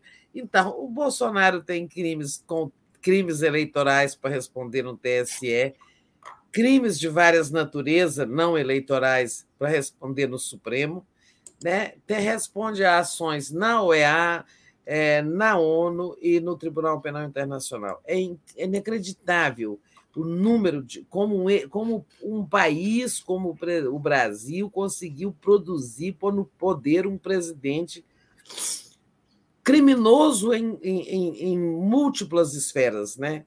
É um negócio assim. A gente vai olhar para trás e falar assim: como foi possível? Como é. este cara pôde governar o Brasil, né? Isso, a Vitória Leal está pedindo aqui sem anistia. E aproveito e trago aqui outros comentários. O do Daniel Miyagi, nosso amigo lá do Japão. Daphne, morde a sopra semanal? Não. O Morde a Sopra, Tereza, que é o programa que a gente lançou e que vai ser com a Ilde, é, ele vai ser vai ser semanal, mas ele ainda não vai é, começar essa semana. Então, sim, vai ser semanal, mas essa semana a gente não tem. A gente vai começar em março, né? A Ilde está aí com umas questões pessoais para resolver, então em março a gente vai trazer aqui o Morde a Sopra com a Ilde. Perguntou se a Sara foi do DCM, acho que ele se refere a Sara Góes. A gente tem duas Saras aqui, a York e a Góes, né? Então acho que ele se refere a Sara Góes, foi do DCM, sim. É... Tem um outro questão aqui que é a Júnia Lage de Coguerra pergunta: Zema tão amoral e fascista quanto Bolsonaro? Então, aproveito, Tereza, a deixa da Júnia Lage e peço para você falar dessa figura Zema, né, é, que apoiou, é, bolsonarista ali conhecido, acusou o governo Lula de ter facilitado o golpe. Né? Então, ele culpa a vítima, né? assim como é nos casos de estupro. Que coisa esse Zema, né? Causou revolta nas redes sociais, Tereza. Morde a sopra é, é bom para ele essa expressão, né? Olha, é. o Zema, é, os mineiros gostam lá da administração dele, porque o reelegeram, devem estar gostando, né? Agora, é um caso impressionante de oportunismo, né? de, de pessoa é, que vai e que, que morde a sopra, né? Ele apoiou o Bolsonaro no primeiro turno, né? É, mas, aliás, desculpa, no primeiro turno, olha como ele é morte a sopra. No primeiro turno, ele ficou neutro, não é apoio Lula nem Bolsonaro. No segundo turno, ele apoiou o Bolsonaro, né? mas é, fez corpo mole ali e tal. No dia do golpe, naquela reunião do dia seguinte, é, ele veio, né? Ele veio a Brasília entre os 27 governadores que estiveram com Lula e com os chefes dos três poderes e fizeram aquela caminhada até o Supremo. Ele veio né, dizer que estava do lado da democracia e que condenava o golpe. Todo mundo que veio aqui veio para isso, todos os governadores vieram para isso. Né? É, todos disseram ali estar, é, estarem contra a tentativa de golpe. Nunca se viu uma imagem como aquela 27 governadores, presidentes dos três poderes, procurador-geral da República, todos descendo a rampa ali com o Lula na frente e a ministra Rosa Weber e foram caminhando até o Supremo. O Zema estava. Né? Agora, como ele é biruta de aeroporto, né? vai, o vento vai, vai, assim, ele deve ter algum motivo para ontem ter dado essa declaração estapafúrdia, desrespeitosa, né? É uma falta de respeito quando você diz que uma mulher foi estuprada porque facilitou, porque estava com a saia curta, porque estava com decote profundo, né? Porque é bonita, falta um pouco dizer isso. É a mesma coisa, a vítima é culpada. Né? É, tem uma revolta grande com ele, né? como você já mencionou, Daphne, nas redes sociais. É, no governo federal nem se fala, né? embora acho que não vai ter uma resposta, ninguém quer comprar briga nesse momento. Este momento está sendo dedicado pelo governo do Lula a duas coisas. Olha, é, des, é, como diz, derrotar completamente o golpe, né? isolar completamente a extrema-direita, deixar que as investigações avancem e colaborar com elas, né? e, ao mesmo tempo, é explicitar a, que o governo está trabalhando, que o governo continua é, fazendo aquilo a que se propôs. Né? Então, o Lula, nas últimas horas, fez muitas coisas, deu posse presidente do Banco do Brasil, está anunciando medidas, etc. É, então, assim, o Zema deixa latir, né? É, não vai, o Lula não vai responder, eu acho que não teve resposta do Lula até agora, nem acho que ele deva responder diretamente ao Zema. Deixa para lá e o governo tenha que tocar, né, mostrar que está governando. Nós vimos aí que há um otimismo grande, né? A pesquisa IPESP, IPESP. IPEC, né? A pesquisa IPEC mostrou é.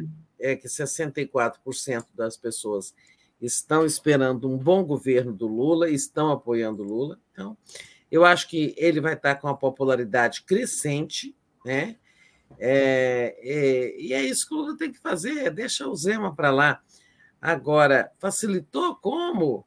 Sabe? Como que facilitou o trabalho de golpista?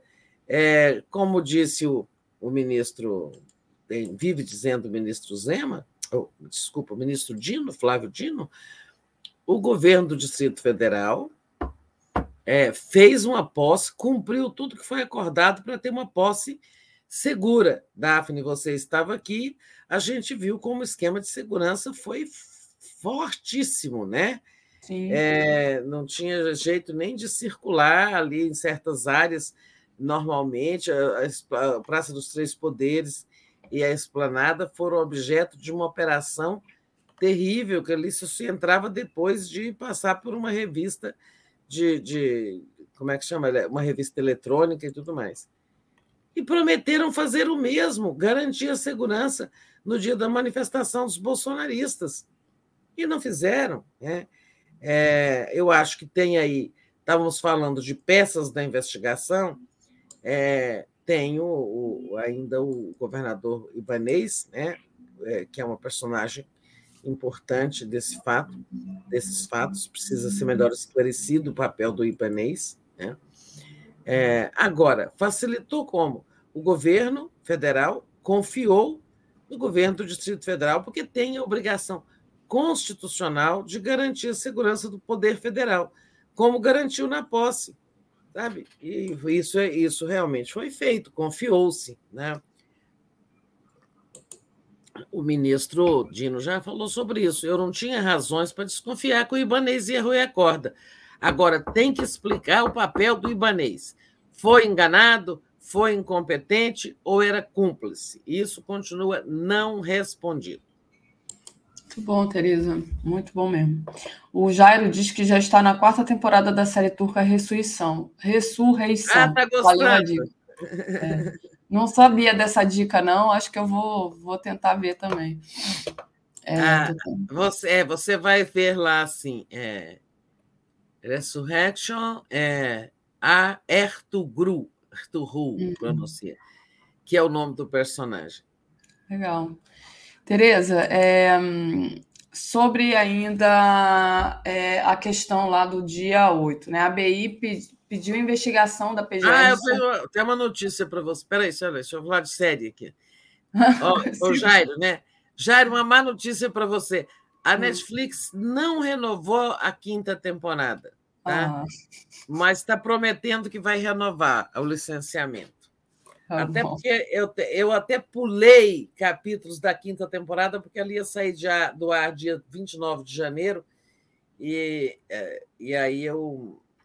De janeiro, não, 29 de dezembro, e aí eu fui pulando uns capítulos. Mas vamos em frente. Tá certo.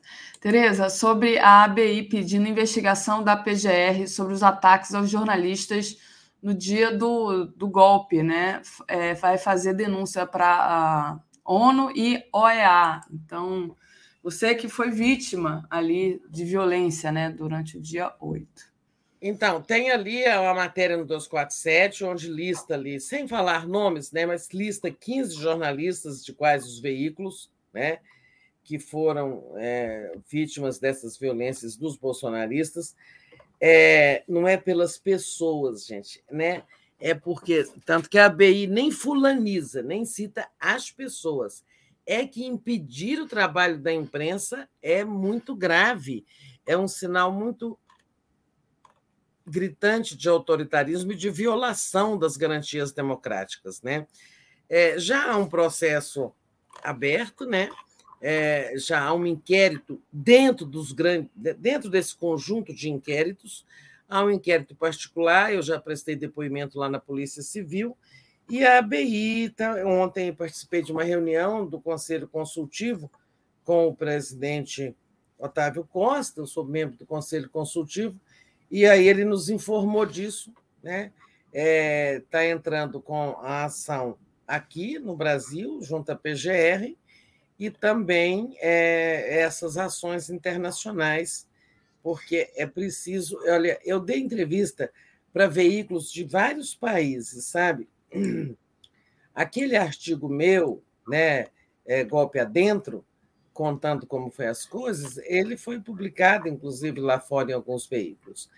É, a, e, dei, e dei entrevista para vários coleguinhas da imprensa internacional. E todos ficam abismados com o grau de violência contra jornalistas no Brasil, que isso é impensável. Né? E ano passado, no ano passado inteiro, foram 66 casos de violência. É, um, no, assim, essa, esses ataques a jornalistas, sobretudo as jornalistas mulheres, como nós sabemos, ele é, cresceu muito, isso virou um escândalo no governo Bolsonaro. Então, parabéns aí para o presidente da ABI, Otávio Costa, que deu, tomou essa iniciativa. É preciso escandalizar com isso, porque não pode continuar acontecendo. Né? É, a gente não vai para lá passear, né? ninguém vai para o meio dos golpistas passear, a gente vai trabalhar e impedir o exercício do, do exercício profissional dos jornalistas é coisa de ditadura. Né? Não podemos calar nunca diante disso. Bom, Tereza, a Kelly perguntou, pediu para eu falar da série Osman. Kelly, deixa eu te falar, eu não vejo televisão nem. É muito difícil eu ver Netflix por falta de tempo. Mas fiquei interessado nessa. vejo de madrugada. Fiquei interessado e agora fiquei interessado na que, na que ela falou, né? Osman já está no ar? Eu não sei, eu acho que Osman ainda não está no ar. É, Osman... Ela diz que está, é, ela assiste semanalmente. Enfim. Ah, então Osman já está sendo exibido. Osman é o filho de Arthur Hu, né, que é da série Ressurreição, que é um, um, um grande guerreiro do povo hum. turco, né, o povo turco que era nômade, não tinha um Estado. Né? É, e Osman é o filho dele que vai criar né, o sultanato turco, origens da atual república é, da Turquia. Ah, outro aí está explicando. Ertugrul tem um filho, Osman. Ele tem três filhos e um deles é Osman, mais jovem. E o Osman vai criar, é, vai criar o Estado da Turquia, mas ainda sob a forma de sultanato. Né? E um filho de Osman irá conquistar Constantinopla. um fato que mudou o mundo. Né? É, a, a, a queda de Constantinopla, que era cristã, né? muda completamente a história da humanidade. É um fato muito importante na história da humanidade. Dá, por exemplo, origem às grandes navegações que levam às descobertas dos novos mundos, porque esses turcos otomanos que tomaram Constantinopla fecharam o caminho marítimo para as Índias, e isso leva a uma das coisas, das mudanças mais importantes da nossa vida nesse planeta, que foram as grandes navegações e a conquista dos novos mundos, né? sobretudo a, a descoberta da América, né? mas também da Oceania, da Austrália e tudo mais. Então, eu não estou vendo a série Osman, mas acho, gosto muito de história, vejo de madrugada, porque eu também trabalho até tarde. Eu mando roteiro para a Daphne aqui, lá para as 10 horas, é 11 horas, às vezes, e depois eu vejo um pouquinho de, de, de, de, de séries históricas. Nesse Legal. momento, aqui ocupando o lugar da Regina Zappa, nesse momento, dando dicas culturais. Nesse momento, eu estou vendo é Vikings Valhalla, porque eu já vi a primeira Vikings. É, eu, o mundo viking é fascinante, né? O, os vikings também mudaram o mundo completamente, né? É, sobretudo o mundo saxão, né? Da Inglaterra ali. É, eu gosto muito de séries históricas. Vikings Valhalla é muito boa também, tá? Depois eu vou procurar Osman. Vou, vou anotar tudo isso para ver no final de semana. É, mas é tudo longo, tá? É para ver aos pouquinhos. Você vê uma antes de dormir. É, é. Tem muitas séries históricas maravilhosas, né? É, não tem interesse em ver histórias de investigação, crime, ação, essas coisas não tem interesse. Eu tenho interesse na história, né? É, compreender melhor a história. É, é, e é uma forma interessante de você, às vezes, entender melhor um povo com imagens. É, então, assim, a indústria audiovisual faz coisas muito bacanas. Uhum. O mundo viking, né? É, tem a primeira série Os Vikings, que é maravilhosa. Meu filho viu essa. É, uhum. Eu gosto, olha, é, são coisas assim, sabe? Eles brindam e falam assim, Skol! Aí eu entendi a palavra Skol. a cerveja, eles, eles faziam cerveja, Skol! Mas vamos em frente, deixa o passado para lá, embora o passado é muito importante para a gente compreender o presente, né? É, é verdade, Tereza. Tereza, aproveita aqui o pequeno intervalo e peço para o pessoal deixar o like e compartilhar essa essa live, agradecer ao Cláudio Alves, está sempre aqui conosco, que diz o importante é exonerar o comandante do Exército. E o Daniel Miag diz: fala para o Atush nomear a Tereza diretora de redação 247. Então, Tereza, fica aí a Não, dica. Gente, obrigada. Obrigada. É, aqui. É, o Atush já conseguiu resolver bem essas questões deixadas pela saída da Gisele, né? É, Contratou-se a Sara Góes ali, como vocês já perguntaram, que vai estar substituindo a Gisele no Boa Noite. É, e o nosso Aquiles está substituindo a Gisele mais na parte relativa ao site, né? ao portal Brasil 247. Está tudo bem, ninguém está precisando de mim, não. Oh, Deixa aqui para a Daphne fazendo bom dia e ali fazendo boa noite com o Rodrigo. A gente, a gente adora esse nosso lugar aqui, né, Tereza? É, é. O, é o lugar que eu mais gosto. Mas deixa eu te falar, o Márcio Matos, por que o presidente não faz a provocação junto ao STM quanto aos atos de inércia do Exército, inclusive os acampamentos, disse o Márcio. A Heloísa Helena Costa, o despresidente não pode ser preso somente pelas tentativas de golpe. Vai continuar sendo adorado. E a Luciana Zero, é, ela diz: adoro essas séries. Eu e Marcelo somos, somos super fãs. Luciana Zero, nossa amiga aí de Brasil. Beijo, Luciana. Beijo. É, a, o Euclides. Quero falar essas séries... histórias militares. Tá. Essas séries enfeitam muito a história, a, a tentar. É, e o Gilete Tavares, amei essa live com comentários das séries históricas. É de quando a gente tem que dar uma relaxada aqui, né, gente? O que, que ele falou? Ele disse que amou a live, essa nossa é, interação aqui falando das séries históricas. Na verdade, você, né? Porque eu não assisti nenhum. Não, é bom, isso também é política. É. Isso também é política. Eu acho que a gente. É, eu digo, tudo tem a ver com a política. É, imagina é, a queda de Constantinopla, entender o mundo em que nós estamos, tudo tem a ver com a queda de Constantinopla. Mas vamos em frente. Eu quero falar sobre os militares. Para então, que você tá. acabar aí. Não, já acabei, já acabei. Já acabei o, o que eu tinha que ler, já acabei. Pode falar sobre os militares e quando você quiser. Então, gente, muita, é, muitas pessoas, é, muitos internautas aí também, companheiros da comunidade, é, com essa, esse discurso aí de que o Lula tem que afastar os comandantes, o José Genuíno pedindo isso, pedindo a troca do Zé Múcio é, na, na, na, no comando do Ministério da Defesa. Né? E eu acho que o desafio do Lula não é trocar comandante. Tá? Trocar comandante é criar novas tensões né, na relação com os militares. Eles foram escolhidos pelo critério de antiguidade. É verdade que foram lenientes ali, tolerantes com os, o acampamento, sobretudo o acampamento de Brasília. É verdade que tinha é, parentes de militares e talvez até militares nos acampamentos. Tudo isso é verdade. Não estou passando pano aí para eles, não não se comportaram bem. Mas não adianta trocar comandante, sabe? Trocar comandante é cutucar a, a caixa de marimbondos. O desafio do Lula é, é fazer com que as investigações apontem esses militares que tiveram responsabilidade no golpe, sejam eles de baixa patente ou alta patente, é separar o joio do trigo, né? E daqui para frente, estabelecer uma política de reeducação das Forças Armadas.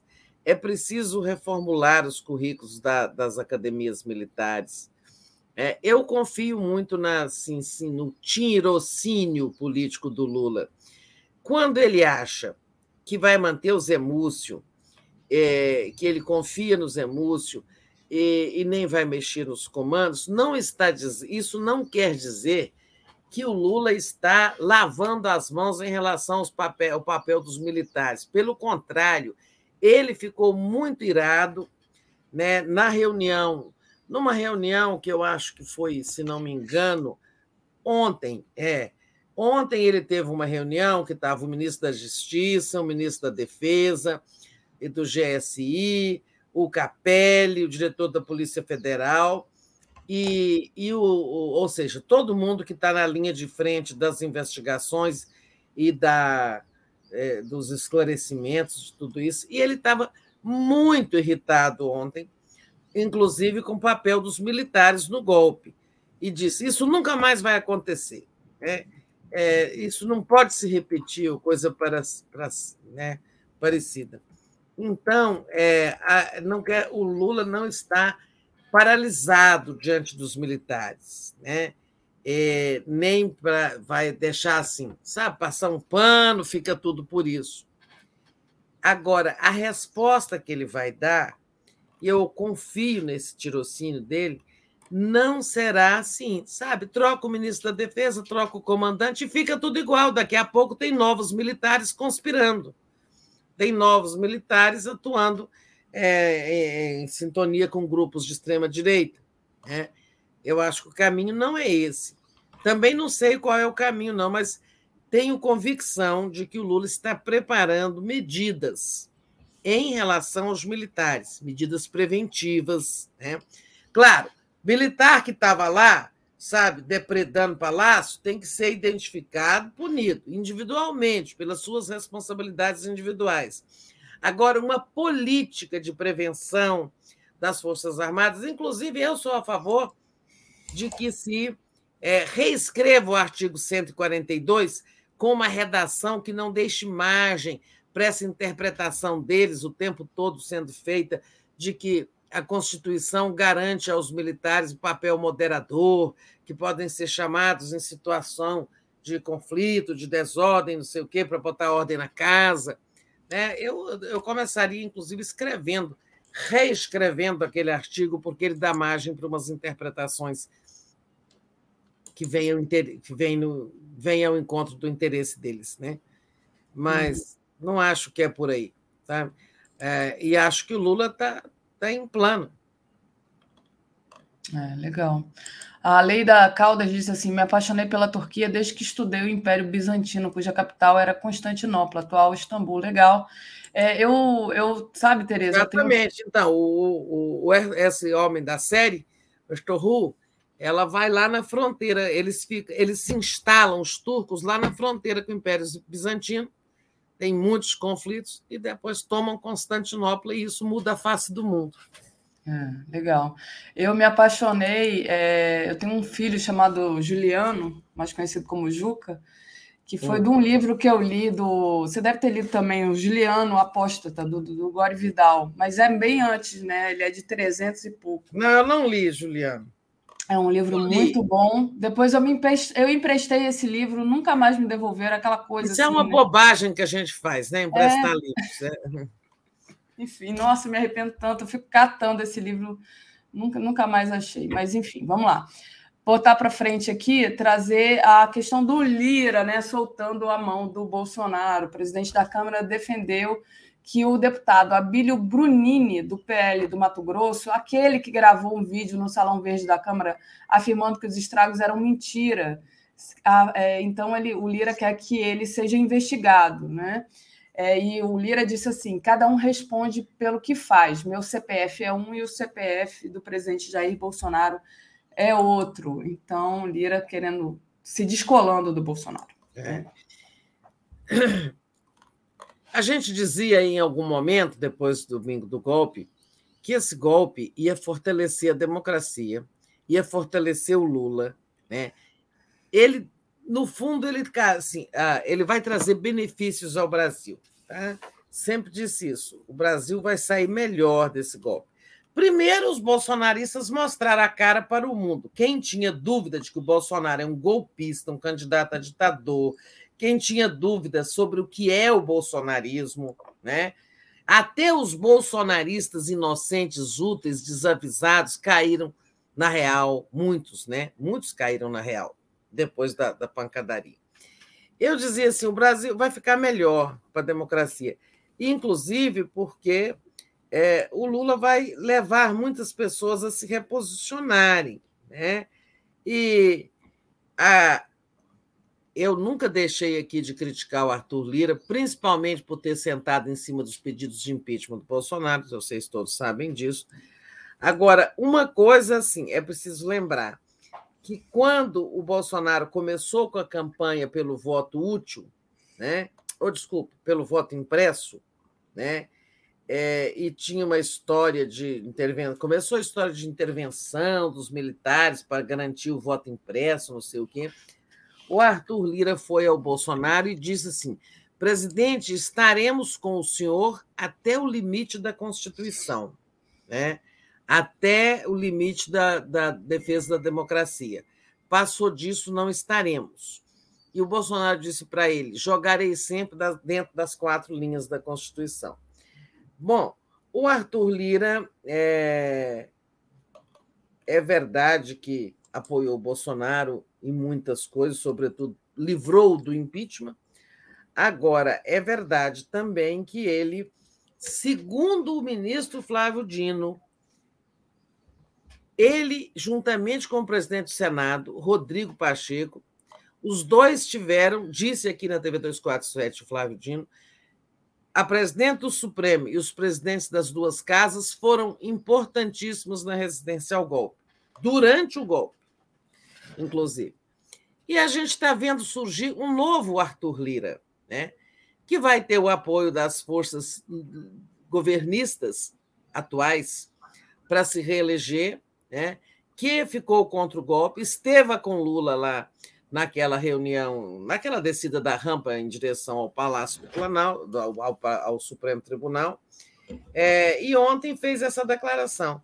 É, ele está ele tá livrando a cara de uns outros aí, uns, um, aquele bem votado de Minas, o mais votado do Brasil, que é um bolsonarista, diz ele que não viu elementos para é, punição, ah, mas esse aí, esse Abílio, ele desse, defendeu que seja punido.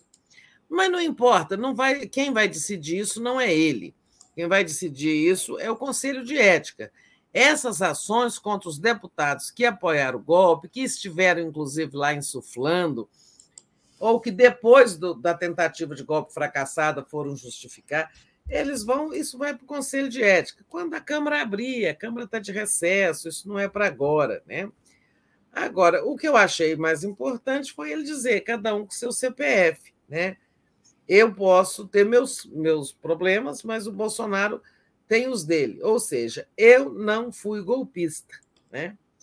E eu acho que ele também se fortalece aí, é, porque teve uma postura realmente legalista, vai se reeleger presidente da Câmara daqui a uns dias, né?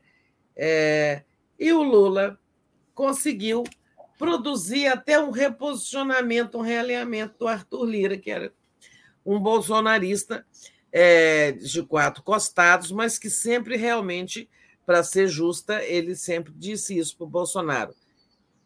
Tipo, a golpes a gente não vai com o senhor, mas iremos juntos até o limite da defesa da democracia. Enfim, achei de destacar isso aí. O CPF do Bolsonaro é o dele, ele que responda pelos crimes dele, não me confundam com ele. Né? E realmente estão, na hora do golpe, ficar em campos opostos. Muito bom, Tereza. É, deixa eu agradecer a todo mundo que nos acompanhou até agora, pedir para o pessoal deixar o like, é muito importante, compartilhar a live, quem puder, torne-se membro aí no YouTube, no botão tornar-se membro. O perfil Tchê sugestão de série Netflix, O Cangaceiro do Futuro. E o Gilede Tavares, Daphne, sou Gilede, mulher cis, é que meu nome é complicado mesmo, mas estou sempre aqui com vocês, minhas companhias de todas as manhãs. Ah, legal, Gilete. Obrigada. Obrigada e muito bom ter essa companhia aqui. Tereza, deixa eu é, trazer a nossa programação de hoje, né? Então vamos claro. lá. Às 10 horas a gente tem Helena e Mário Vitor falando Bolsonaro preso ou não. Às 11 horas a gente tem o Giro das 11 e até estava falando com o deputado Rogério Correia, ele me falou que hoje estaria no Giro das 11, então acho legal que ele vai poder falar do Zema. Né? Às 13 horas, o golpe das lojas americanas com Luiz Fernando Imediato, é o podcast do Conde. Às 14 horas, Ricardo Capelli. O dia 8 de janeiro só vai terminar quando todos os envolvidos forem punidos. Às 15 horas, Atush, entrevista Fernando Horta. 16 horas, Estado de Direito, responsabilização criminal de bolsonaristas golpistas. 17 horas, Távola de fim de tarde, desinfetando o Planalto. 18 horas, Léo Quadrado, 18h30 tem um Boa Noite 247.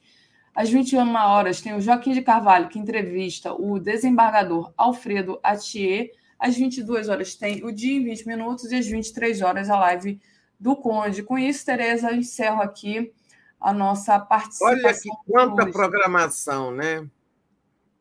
É, Quanta programação. Ah, será que esse Ricardo Capelli é a repetição da nossa entrevista de ontem? Eu acho que sim, né? Eu acho que talvez seja um corte, alguma coisa assim, provavelmente. É, porque ele disse isso ontem também, mas muito boa a entrevista dele. Uma pessoa a quem devemos muito, ficaremos devendo, porque ele não teve nenhum papel, ninguém cumpriu um papel mais importante e até mais, até perigoso do que o Ricardo Capelli que recebeu do Flávio Dino a ordem de intervenção assinada pelo Lula via WhatsApp e disse: agora vai lá e comanda. Né? E ele desceu e foi procurar as forças de segurança, assumiu o comando e deu tudo certo. Ficaremos devendo muito a, a ele né? Nessa, nesse episódio de resistência democrática. É isso, Daphne. Bom dia para você, bom dia para todo mundo. Fiquem aí com Helena e Mário Vitor. Bom dia, Tereza. Obrigada. Tchau. Tchau, tchau.